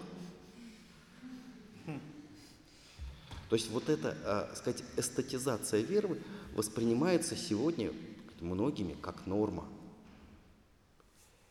И э, это гигантская совершенно проблема. То есть, с одной стороны, мы, конечно, призваны ко встрече, как бы и к созерцанию красоты, а с другой стороны, как бы, сказать, вот, сказать, эстетическое должно находиться в подчинении литургическому. А, И это как бы та, как бы вот э, та смена оптики нашей с вами, а, которую, ну, вот мы призваны совершить. Вот мы, мы, мы призваны э, понять, как бы, что, что главное это Христос, который нас поставил как бы вот в этот момент как бы, церковной истории а, между э, воплощением и вторым пришествием. И вот если мы а, вот в этой перспективе будем смотреть на а, церковное искусство, нас, ждут, сказать, нас ждет множество совершенно потрясающих открытий. Но это тема, так сказать, для э, другого разговора, и, может быть, не одного. Но здесь важно сказать, что а, вот этот опыт красоты, а, он на самом деле как бы не ограничен храмом, и он не ограничен искусством. Потому что мир вокруг нас, а, сотворенный Богом, сказать, благой, хотя и падший, он тоже дарит нам вот этот опыт а, красоты, как присутствие Бога в мире. Это очень важный опыт, который мы а, получаем как бы за как сказать, церковной оградой. Мы от него очень часто отказываемся, потому что мы думаем, ну если, как бы, это, мы же такие клерикалы все, да, так сказать, вот, все самое настоящее, оно внутри храма, оно вот там у монахов, там, так сказать, у священников. Ну, а, так сказать, выходишь там куда-нибудь, э, так сказать, за двери, и там все ужасно уже, так сказать. А, И вот когда мы а, начинаем воспринимать мир как ужасный, а не как прекрасный, а, мы на самом деле как бы, сказать, очень многое теряем. Потому что мир прекрасен. Вот такой схерохимандрит. А Сафроний Сахаров, недавно причисленный к лику святых, а, он как-то накануне а, Великого Поста а, в беседе бы сказать, с монастырской братьей, он сказал, вот приближается Великий пост. Как бы я хотел, чтобы хотя бы на время поста вы все стали поэтами. А, Ну и поскольку община у него была, так сказать, монашеская, много- многоязычная, а, это, собственно, отсылка а, к греческому тексту символа веры. Потому что Творец неба и земли по-гречески это поэтос уранутис гис. Поэт – это Творец. Поэтому вот сам символ веры призывает нас творческому отношению к нашей вере. И это творческое отношение, оно как раз вот особенно ярко проявляется э, в период перед Пасхой, да, в период Великого Поста. Поэтому, а, несмотря на то, что а, богослужения становятся сложными, длинными, трудными, а, со всех точек зрения, как бы, есть, там, с богословской, содержательной точки зрения тоже. Тем не менее, именно в этот период а, мы призваны творчески отнестись к своей вере. А, И вот это творческое отношение, оно делает из нас, ну, если хотите, как бы вот художник, делает нас художниками нашей собственной духовной жизни. Вот подумайте об этом, что вы не, так сказать, вот эм, просто какие-то, как бы вот, я один из прихожан, как бы я одна из прихожанок, а вы вот собираетесь вместе, вот это, это вы вместе собираетесь, это община художников. Вот в самом глубоком, в самом подлинном смысле этого слова. Только приносить с собой кисточки и разрисовывать здесь стены не надо. Ну, достаточно разрисовать себя, конечно. Да, начнем с себя. Сереж, спаси Господи. Ну, э, мы попросим отца Александра, и, Сереж, вы тоже не ходите, потому что интересно и ваше будет мнение. А, Тут вопросы у нас есть некоторые. И первый вопрос, конечно, к к теме не относится ваших сегодняшних выступлений, но все-таки меня это уже надоело слушать. Отец Николай вообще уже прячется где-то по закромам. Я тебя боюсь, ты опасный. Вот он. Я что тебе не скажешь, ты сразу спасибо. Отец Николай, голос откуда? Отец Александр, чтобы удобнее было. Куда мне Вот. Да, все равно. И вопрос такой ко всем здесь присутствующим, потому что он всех волнует. А, а, просят ответить на вопрос. Коронавирус. Как не поддаться наступающей панике? Как жить? Очень просто. Берете шкурку от сала, режете ее где-то полосочкой полтора сантиметра, это для хохлов. Полтора сантиметра шириной. Как, 5 сантиметров как, уни- длиной. как унизил, да? И, и закидываете, и закидываете, так сказать, между верхней губой и десной. Я вам гарантирую, что все буде добре. Это Сереж, у народная вас тоже там медицина паника с, от, с доктора, от доктора Баки. Ну, вообще, знаете, это а, одно из величайших открытий последних лет, что а, бактерии победили человека уже давно. Мы просто об этом не знали, но вот наука недавно нам эту тайну открыла. Дело в том, что э, я вот в больших числах путаюсь. Э, сколько у нас э, у человека генов э, э, в геноме, э, в ДНК? Я вот э, Я как в анекдоте как-то грузил, семь, какие-то там десятки тысяч там какие-то. Так вот, значит, а- оказывается, что в организме взрослого человека полтора килограмма это бактерии, самые разные. Сколько килограмм? Полтора. Ну, во взрослом человеке. Плюс еще всё. 600 грамм грима. И говна, простите. Но это даже не главное. А главное то, что если у нас там, ну я не знаю, допустим, 100 тысяч э, генов, то у бактерий, которые внутри нас, 20 миллионов генов. То есть они нас на биологическом уровне побеждают легко, одной левой. И уже выясняется там, скажем, что если человек любит кошек, а, это, так сказать, это не что-то в голове, а просто у него есть бактерии, которые, так сказать, вот, э, заставляют его любить кошек. А, э, сказать, по, по как бы, э, сказать, вот микрофлоре можно определить а, склонность человека к а, полноте или худобе. То есть это тоже не человек, это бактерии, которые в нем, которые Полтора килограмма это да. да, всего-то. А там вес-то дальше может быть и, там, и 100, и 150 килограмм, так сказать, у человека. Ну да. Так что мы сейчас пересматриваем, вот бактерии, похоже, нам помогут пересмотреть не только как бы нашу там диету, физическую жизнь и понимание здоровья, но и в некотором смысле понимание духовной жизни. Отцы, будьте готовы к этому. То есть, понял. Это такая есть, да, такая типа теория, да? Что теперь вера тоже от бактерий зависит. Отец Александр, что вы Ну, скажете? я, в принципе, Если Мне можно. кажется, что, друзья, знаете, э, мне кажется, что есть часть, конечно, паники чисто информационной, поэтому лучше отдалиться от источника информации, ну как, просто не, Вы не- вообще, чего вы боитесь? Китайцы заболели, не мы. Есть, есть две крайности. Первая крайность, когда мы живем мечтами о прошлом или в страхе о будущем. Кайфуйте сейчас. Вам сейчас хорошо? Слава Богу. Вот это самое главное. Сережа, а насчет бактерий я подумаю. Интересная теория. И они тоже подумают. А, ну да, они ж во мне полтора килограмма. Представляете, полтора килограмма будет вместе со мной думать.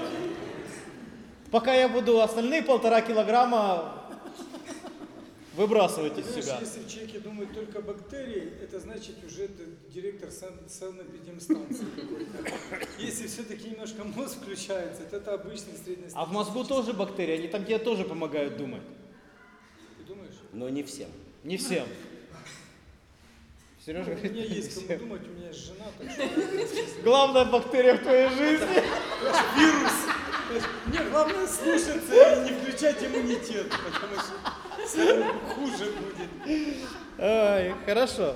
Следующий вопрос.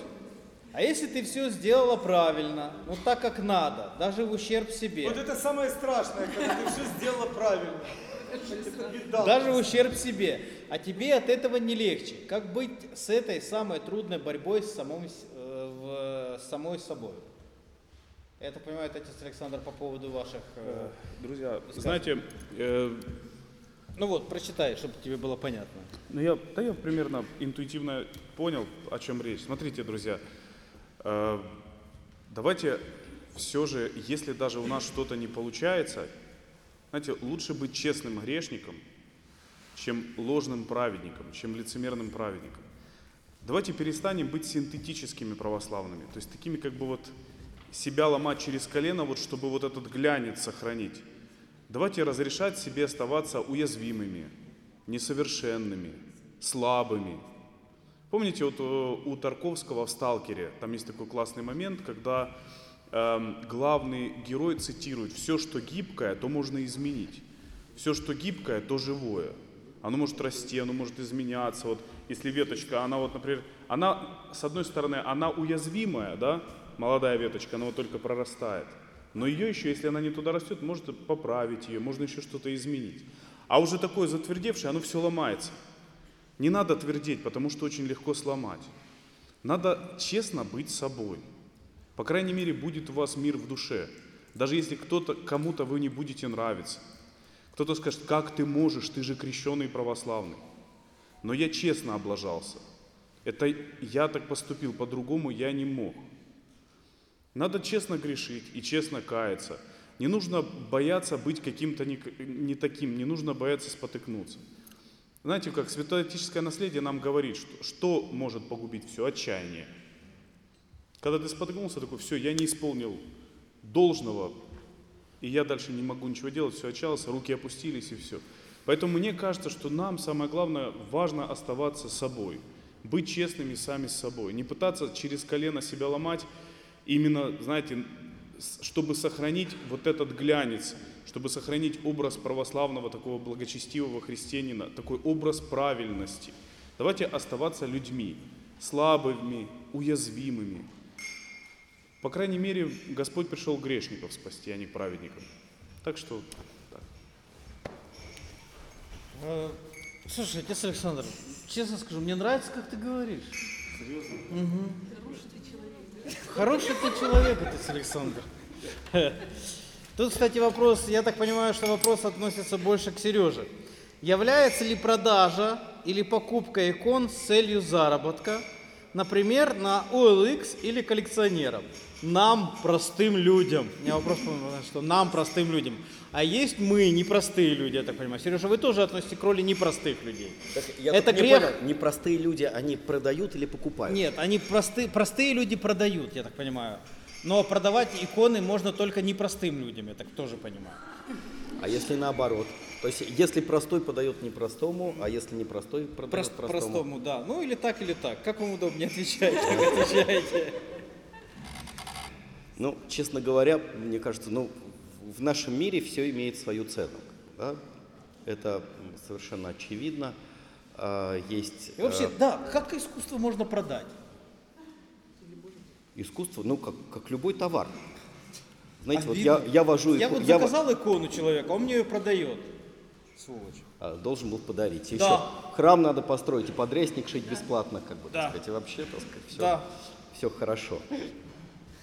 На самом деле это гигантская проблема а, обесценивания а, всего, как бы, так сказать, в современном мире. Вот это еще одна проблема а, не только церковного искусства, а вообще, так сказать, вот проблема 20 века, которая, а, с которой мы не понимаем, и церковь не понимает, как а, справиться, это а, массовое производство.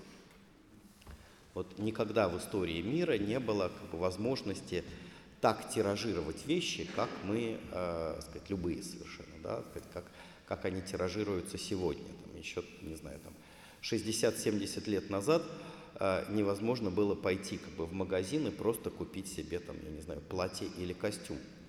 Потому что нормальным было сшить себе костюм в ателье или платье. И как бы готов, ну вот магазин готового платья, как это там вначале называлось, это было каким-то совершенно как бы невероятным событием, невероятным прорывом, что ты не пошел, как бы, так сказать, там с тебя сняли мерку, ты подождал, потом тебе что-то шили, а ты пришел, прямо сразу взял, купил, что тебе нужно.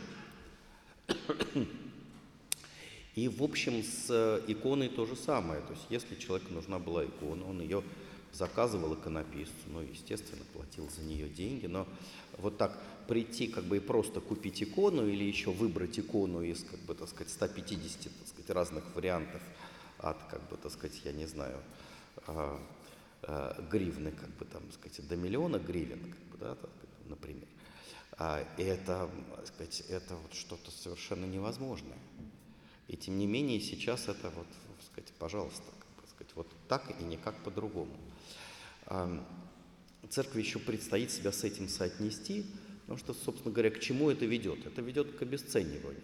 Вот мы, а, там, не знаю, наши бабушки еще, а, так сказать, очень так усердно и прилежно, там, не знаю, штопали носки, например, да. Сегодня, как бы, так сказать, я не знаю, я уже, так сказать, наверное, лет 20 а, штопанных носков не видел, ну, разве что в музее, наверное, как бы, так сказать, или где-то в кино, как бы, видел штопанные носки. А, то же самое на самом деле происходит с иконой. Вот у тебя, так сказать, бумажная иконочка какая-то там истрепалась, а, ты ее выбросил, да, ну там, так сказать, кто-то сжег. Благочестиво сжег. благочестиво сжег, например, или попытался принести в храм, чтобы кто-то другой забрал. Как Да. ну, Кому-нибудь пихнуть. Да. мне не нужно, как бы, так сказать, пусть кто-нибудь еще заберет. А это на самом деле как бы обесценивание имеет очень опасную грань, потому что совсем скоро, через воскресенье, э, мы будем отмечать э, память как бы, победы иконопочитания над э, иконоборчеством, первое воскресенье Великого Поста, торжество православия. Так вот, вот обесценивание, в том числе вот такое коммерческое обесценивание священных образов, может привести к новому иконоборчеству. То есть как бы, обесценивание – это вообще очень опасная как бы, так сказать, тенденция. У нас многое обесценивается, становится чем-то таким вот, так сказать, расходным. И когда это касается эм, священного, в широком смысле этого слова, это очень и очень опасно. Но вот сказать, предсказать, что будет как бы, через 10-20 лет, мы не можем. Но просто должны быть с этим очень осторожны. Спасибо, Господи, Сережа. А, вопрос к отцу Александру. Если всех понимать, все их страхи и травмы детства, всем сочувствовать, то это приведет и к оправданию людей за все их поступки, а впоследствии и ко вседозволенности. И что в итоге? Маньяки плохие, но на самом деле они все в душе хорошие. Как быть? Как найти меру этих чаш? Вопрос, кстати, хороший. Да, я не знаю меру этих чаш. Это тайна. Есть э, очень много вопросов, на которые нет ответов. Мы можем философствовать, рассуждать, мы можем об этом говорить, но ответов мы не найдем. Но сам процесс поиска очень занятный и очень интересный. Я скажу по себе, чем старше я становлюсь, тем у меня меньше ответов и больше вопросов. Одни вопросы. Даже то, что мне вчера казалось объективным и простым, сегодня для меня снова стало вопросом и открылось как тайна, я не знаю. А лет 5-10 назад говорил, я в курсе, вот сейчас я вам расскажу. Сейчас, подождите, сейчас я вам расскажу. Это такой вывалишь параграф там с учебника по нравственному богословию, а это не работает. Понимаете, тут один момент. Дело не в оправдании. Дело в том, что хотя бы понимать, что это все не просто так, что человек не родился таким. А если родился с какими-то склонностями, что даже у этого тоже есть причины. Что это не стопроцентное зло. Не нужно оправдывать. Не нужно, знаете, там говорить, там, вот, да ничего страшного. Во-первых, человек понесет наказание законодательно. Тот же маньяк, тот же преступник. Вот, как раз вопрос. Ну вот, продолжайте, но я тут Да. прочту. Э, это- не, сейчас продолжите. Я хотел у вас, ну, чтобы по ходу, чтобы не Да, да. отвечать два раза. Я хотел у вас уточнить, вот этого серийного убийцу, за то, что он когда-то был хорошим после всех преступлений, нужно на курорт в Таиланд отправить? Нет, не, не нужно отправлять. Я еще раз говорю, что, друзья, ну хотя бы нужно об этом знать и это понимать. Что этот человек, ну он, э, это не стопроцентное зло. Никто не говорит его оправдывать. Оправдывать давайте его первое. Что-то вы запутали. Д- Давайте первое, что самое главное. Не, ну и надо хотя бы понимать, что знать и осознавать, что это не стопроцентное зло. Что это вот, не знаете, не такой стопроцентный комок зла, который вот он только негативный и все. Все равно в этом человеке, может где-то в глубине души все равно этот образ Божий есть. Мы с вами первое не будем отрицать, что это образ Божий, да, что Господь его сотворил. И то, что Господь его любит так же, как и всех остальных. Но против этого, как бы нам был, нам много с чем сложно смириться. Вы Нам сложно смириться, увидеть э, образ Божий? но он там есть. Тогда мы его давайте сни- снизведем просто до уровня присмыкающихся каких-то там, я не знаю, животных. Это же человек, изуродованный человек, нравственно. москалей є образ Божий? Ось як послушаєш, простите, Сергій, наше це саме, ти думаєш, що москалі це не люди взагалі.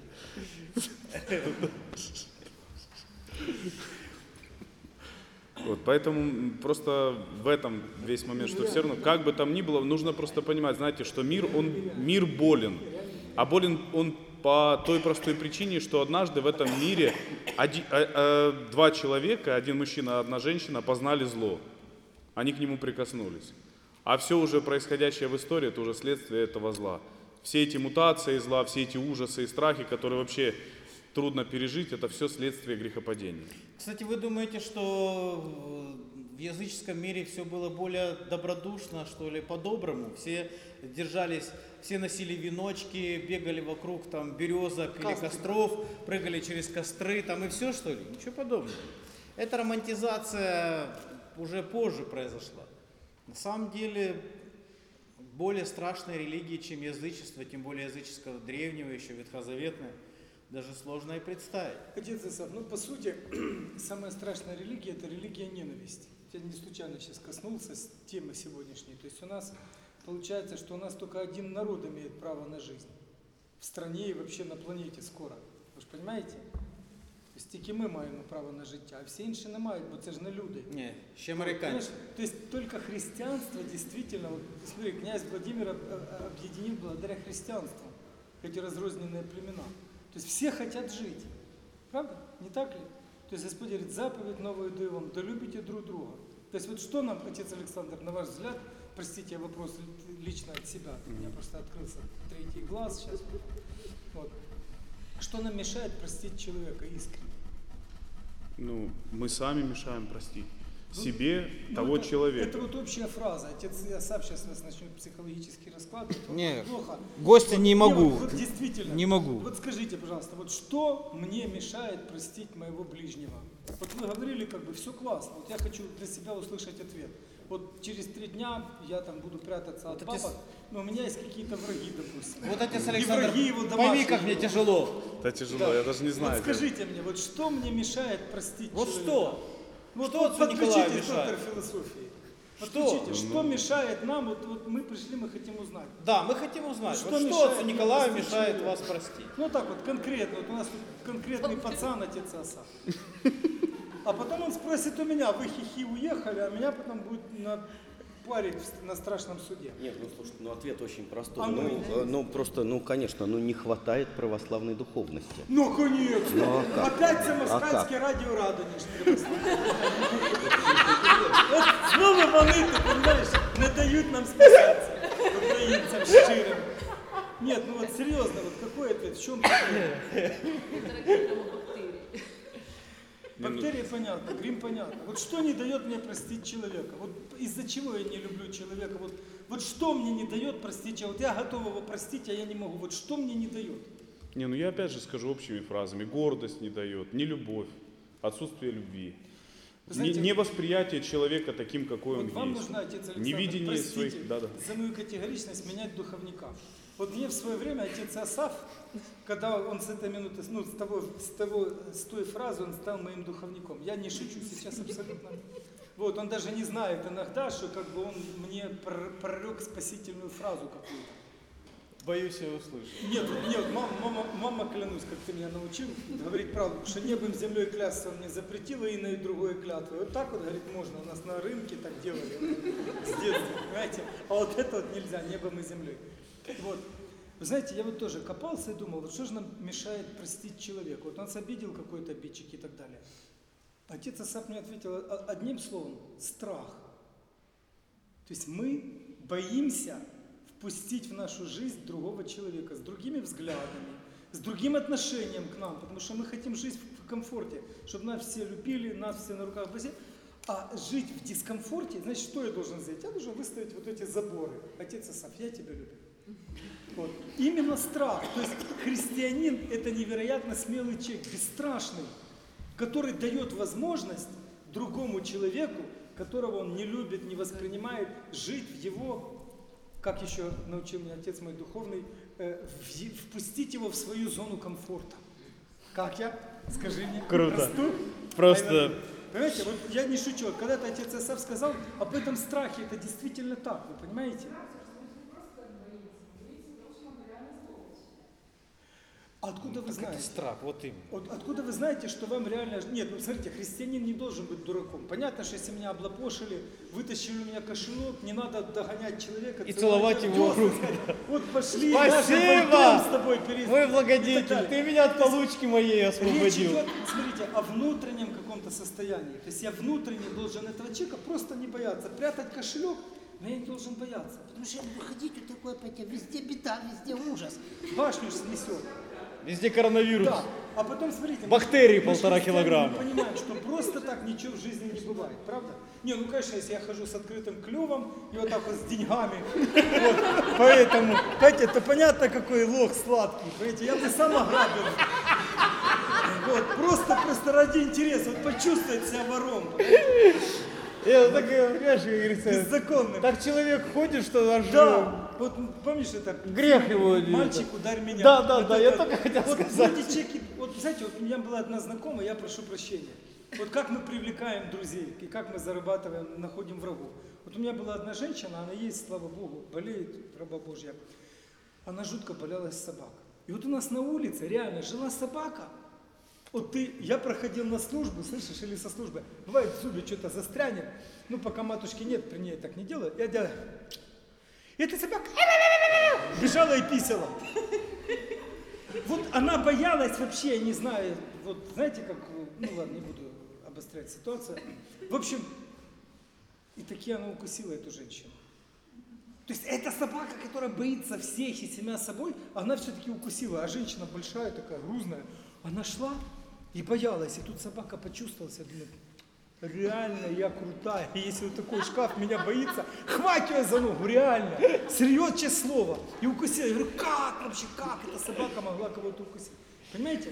То есть, когда мы боимся чего-то, когда мы не доверяем Богу, нет, я не говорю о какой-то беспечности. Понятно, что девушка, она такая была верующая, что в три часа шла, так сказать, через рабочий квартал, и тут ее изнасиловали почему-то. Понимаете? Нет, мы не об этом периоду, говорим. да. Мы говорим о, о том, что мы должны понимать, что без воли Божией ничего не происходит в жизни. И если Господь послал нам этого человека, то есть это тоже для того, чтобы нам стать лучше. Вот у меня в жизни была такая ситуация, я вот сейчас вот перевариваю, уже несколько лет прошло после этого, я, значит, э, там попал в ДТП очень интересное такое, и, значит, на меня сделали наезд. И я как-то так, Господь, Господи, прости меня, грешного, не я, а вот как-то Господь коснулся сердца. И когда мой сын узнал, говорит, папа, я бы его поломал. Я говорю, ты знаешь, вот я в этот момент почувствовал, что не стоит этого делать.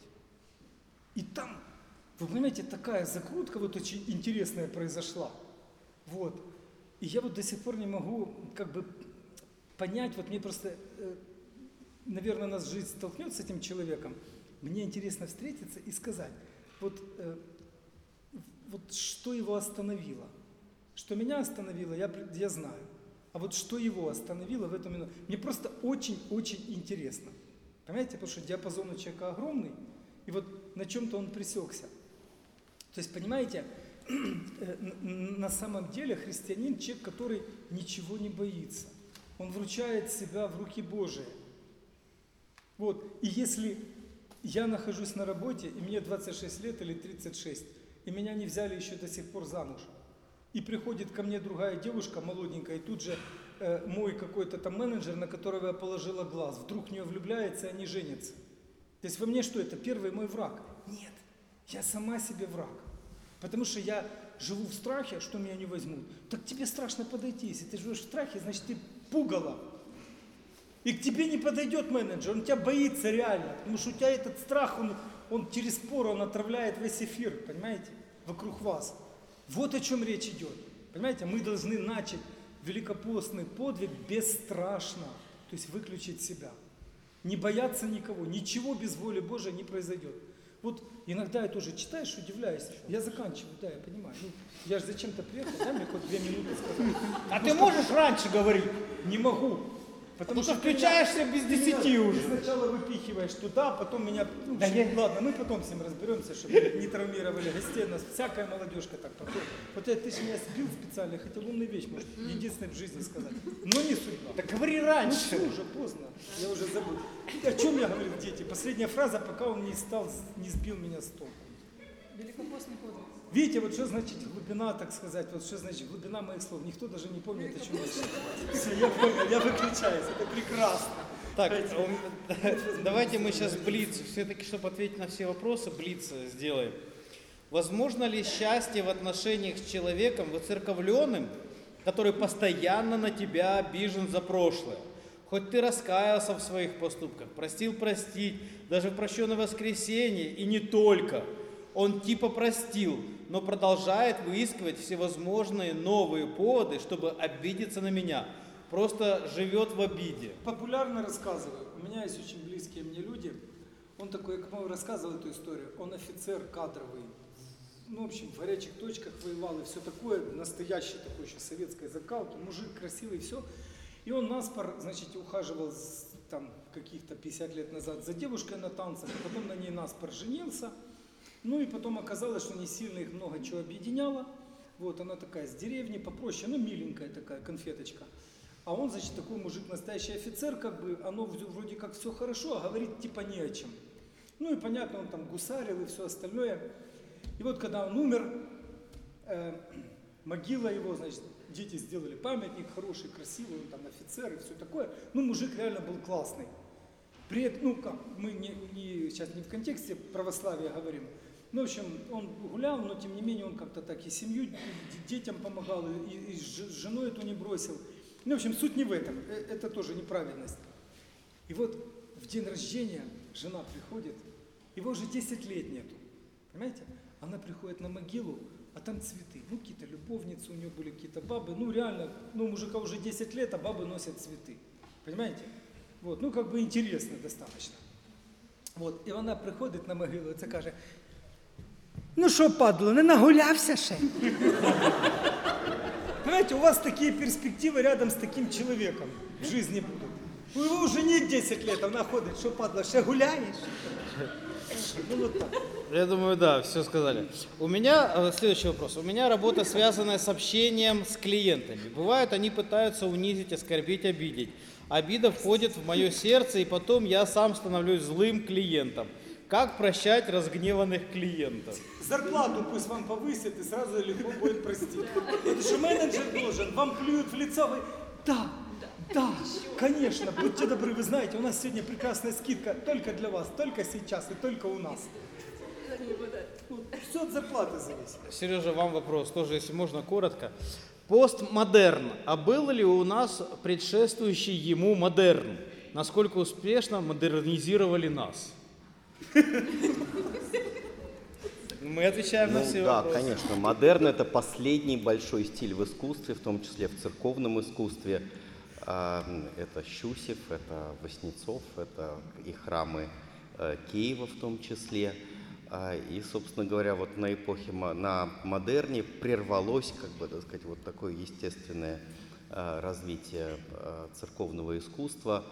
А, Ну, а во что там дальше превратилось, отдельный рассказ, скажем, один из авторов церковного модерна, а, архитектор Щусев, а, он же и автор а, Мавзолея Ленина. Все, да? Я только услышал слово Хотел сказать, «щусев». Тато, с кем вы размовляєте? Можна я розкажу цю історію? да? Сейчас. Розмовляю. Коротше, їде, їде за рулем батько, я на суржикі, це не український язик. Їде, їде за кермом батько, їдуть до, до тещі, везуть сина е, в село здати на пару місяців. Ну, хлопчик трохи неблагополучний. Ну, він каже, татко, а що це от ми стемніло, і оце світиться перед нами, сонця немає, світиться. Він каже, синок, це фари світять. А як вони світять? А він каже, значить, синок, там такий пристрій є, називається електрична лампочка. В ньому знаходиться е, спіраль розжарювання. Вона зроблена з вольфрамової нитки. І внаслідок електричного току, що є рухом електроній по, е, по ланцюгу, е, ця спіраль розжарюється, а вона знаходиться в вакуумному просторі. І тоді це світло від дефлектора відбивається і фокусується завдяки лінзі і світить. Тато, що? А з ким ви розмовляєте? Вот это, типа как Сергей сейчас говорил, вот это про, про постмодерн, вот это я хотел сказать, а с кем вы разговариваете? Ну, в том смысле, что только один человек вас понял. Так точно. Тот, кто задавал вопрос. А, моя, бывшая, моя бывшая подруга, которую я считала родным человеком, причинила мне большой вред. Но я не обижаюсь на нее, а даже наоборот оправдываю. Но у меня появился страх. Теперь я ее боюсь как человека. Может ли мой страх значить то, что я в глубине не простила? И что сделать с тем, что я ее боюсь? Ну, кстати, Ну, просить, чтобы она в наморднике приходила. Не-не-не-не-не. Де- Тут дело в другом. В том, что на самом деле, когда человек делает больно, то боишься обращаться с этим человеком, обращаться к этому человеку, потому что уже ожидаешь, э, ну, скажем так, рефлекс Павлова на физиологическом уровне, на психологическом никто не отменял. И то, что когда, если, нам, если мы раз розетку, в розетку пальцы всунули, нас ударило током, то, естественно, в следующий раз мы пальцами не будем соваться. Но почему-то есть два типа людей. Одни любят мазохисты, которые все равно пальцы суют, и им странно, почему меня током бьют? Почему я обращаюсь к одному и тому же человеку, а он меня посылает на три буквы? Странное дело, ну почему же такое? Я хочу ему добра, а он меня постоянно, гнобит, кошмарит, там все делает. Вот. И другая часть других людей, он еще не подошел вплотную к электрическому току, вот, а уже боится, уже заранее боится. Ну вот, отец Александр, вот в этом русле. Да. И будем Э, заканчивать. Скажу так, знаете, друзья, мы когда сближаемся с людьми, понимаете, тут действует такой принцип дикобраза. Два дикобраза, когда идут еще так относительно параллельно, они еще более-менее комфортно себя чувствуют. Когда они друг к другу приближаются, они могут друг друга уколоть.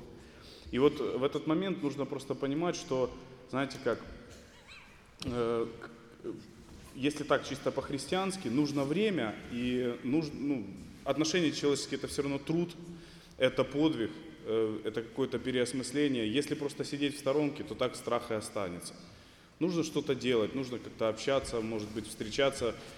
Но не надо всем все открывать и свою душу, знаете, наизнанку. Когда-то такая была святая Синклитикия, такое имя длинное, да, она хорошо сказала, что душа как баня, если ее часто открывать, то все выветрится. Поэтому вот так. Ну, такой маленький комментарий. Слушайте, время лечит. Пройдет время, и все, подальше держитесь от девушки, а потом наладится все, смотришь. И... Но нужно молиться для того, чтобы полюбить всех, постараться. Это как бы, это, как говорит мой духовник, это этапы э, э, духовно-психологического роста. Не поминай духовника в суе. Не поминаю, Господи, владыка живота моего. В сумме, да. А, ну, вот такая у нас сегодняшняя молодежка. Заключи- как раз э, напоминаю о том, что у нас прощенное воскресенье в этот воскресенье. И у нас в Ионинском монастыре начинается понедельник, вторник, среда, четверг. Вечером будет читаться на распев по древней такой лапской традиции, на распев канон Андрея Крицкого. Это очень красиво и очень необычно. Сейчас это, правда, уже стало чаще практиковаться. Но так как это делается у нас, э, насколько я знаю, не везде делается. Это когда два клироса, и из двух клирос, на двух клиросах стоят два э, там регента и там, скажем так, ну, одним словом, очень красиво. И поется. Я просто не могу объяснить, потому что объяс- начинаю думать, как объяснить, и выглядит очень просто, примитивно. Но это очень, очень красиво, и даже не просто, я не говорю о эстетизации пения, хотя оно тоже тут присутствует. Э, не, очень хороший, кстати, термин, Сережа. Вы позвольте его э, А вас я еще дополню позаимствовать. Про, значит, про канон Андрея Крицкого, значит, эм, по древней традиции положено на э, припевах «Помилуй меня, Боже, помилуй меня» э, успеть положить два земных поклона. Два, у нас только один успевает. Должно быть два. Два, да? Два, одного мало. Ух ты. Не, серьезно. А, э, люди, которые не привыкли класть земные поклоны, те первый день еще как-то так, вот, на второй день начинают уже с кровати вставать с помощью костылей. Это те, кто не привыкли класть земные поклоны. И это, поэтому попробуйте. Очень необычное ощущение, впечатление и духовное в том числе. Могу сказать однозначно, что потом, когда если первые четыре дня провести вот именно в таком духовном напряжении, Великий пост будет идти очень так более ровно, чем бы это было бы, если бы долго включались.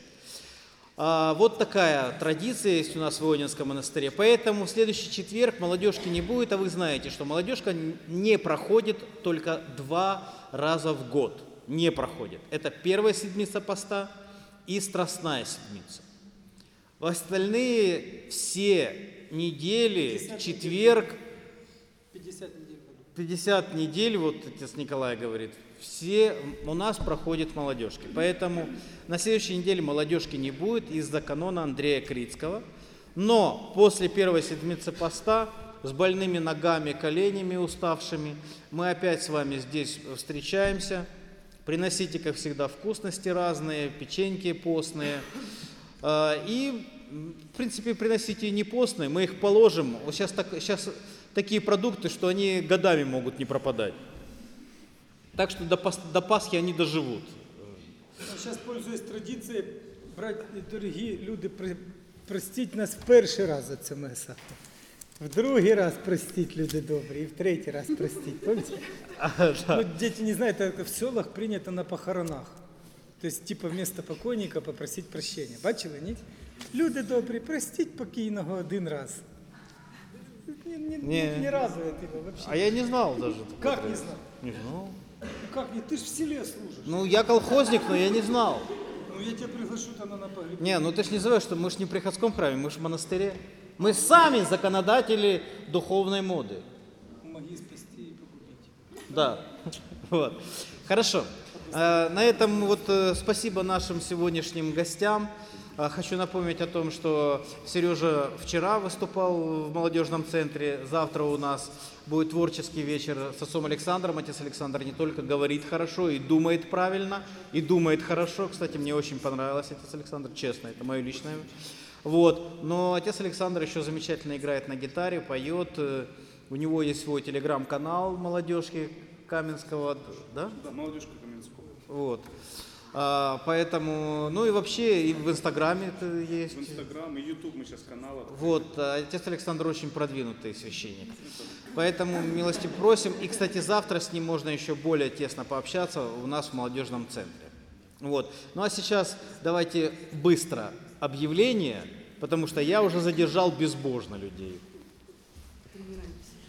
А, Квартирник вместе с отцом Александром завтра в 7 часов вечера. И параллельно у нас будет проходить вокальный тренинг. Кому нравится народное пение, аутентично, надеюсь, я правильно выразилась, российскую мову. А, Тоже приходите к нам, но на тренинг нужно будет записаться. Э, В субботу в 3 часа у нас литургика для чайников. И в воскресенье в 2 э, чита- э, чтение священного писания, то есть собираются ребята, и то, что мы слышим на литургии, тот евангельский отрывок, они обсуждают.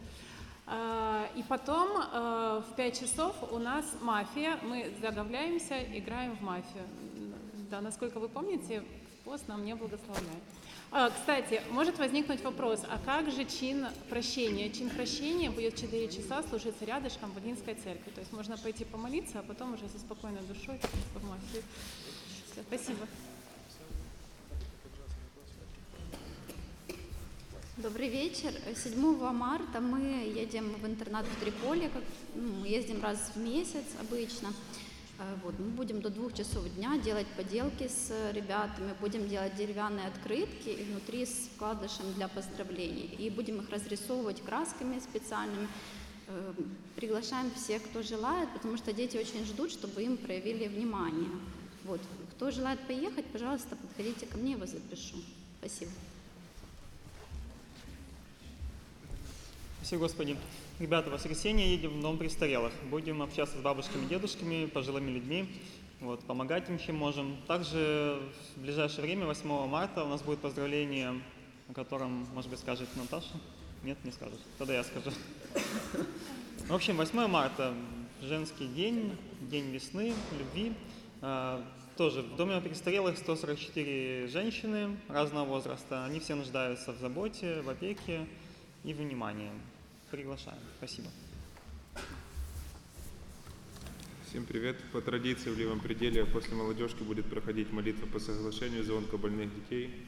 Вот. Также попрошу мужчин собрать лавочки. И кто желает, после молитвы по соглашению обязательно присоединяйтесь. Э, Мы идем в KFC э, общ- общаться. Давайте уже соберемся нормально, потому что скоро пост. Да. Пока можно. Оторваться.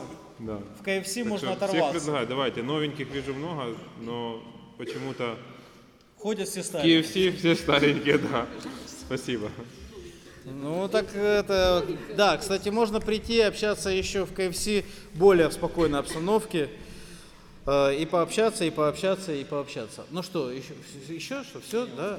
Вот, кстати, что по, по поводу молитвы по соглашению. Для онкобольных детей мы молимся, и это есть реальная облегчение. Даже те из вас, кто не может молиться, не умеет молиться, всегда можно, знаете, самому вот Богу сказать, что Господи, я не умею молиться, я не знаю, о чем говорят, но я хотя бы постою из солидарности к тем молитвам, к тем детям, которых, о которых сейчас здесь будут молиться. Причем имена детей обновляются каждую неделю. Это реально дети, которые сейчас находятся в институте Ломоносова, и они действительно проходят лечение именно в этом институте. Так что давайте все-таки будем быть добрыми не только на словах, э, не только на, скажем так, давая милостыню, но и учиться быть э, добрыми в молитвах. А это значит просто помолиться за них. Ну а теперь молимся и благодарим Господа. Достойная Святого Иисуса Божья, Богородица, Пресноблаженная, Пренепорочная Матерь Бога нашего, честнейшего и впервые славнейшего без сравнения Серафим, без исцеления Бога Слова Росшего, сущего Богородица, величаю. Слава Отцу и Сыну и Святому Духу, ныне и присно, веки веков. Аминь. Господи помилуй, Господи помилуй, Господи помилуй, Высокопросвященнейший Владыку, благослови. Знай Бог свою благодать человеколюбие всегда, ныне и присно, веки веков. Аминь. Спаси всех Христос.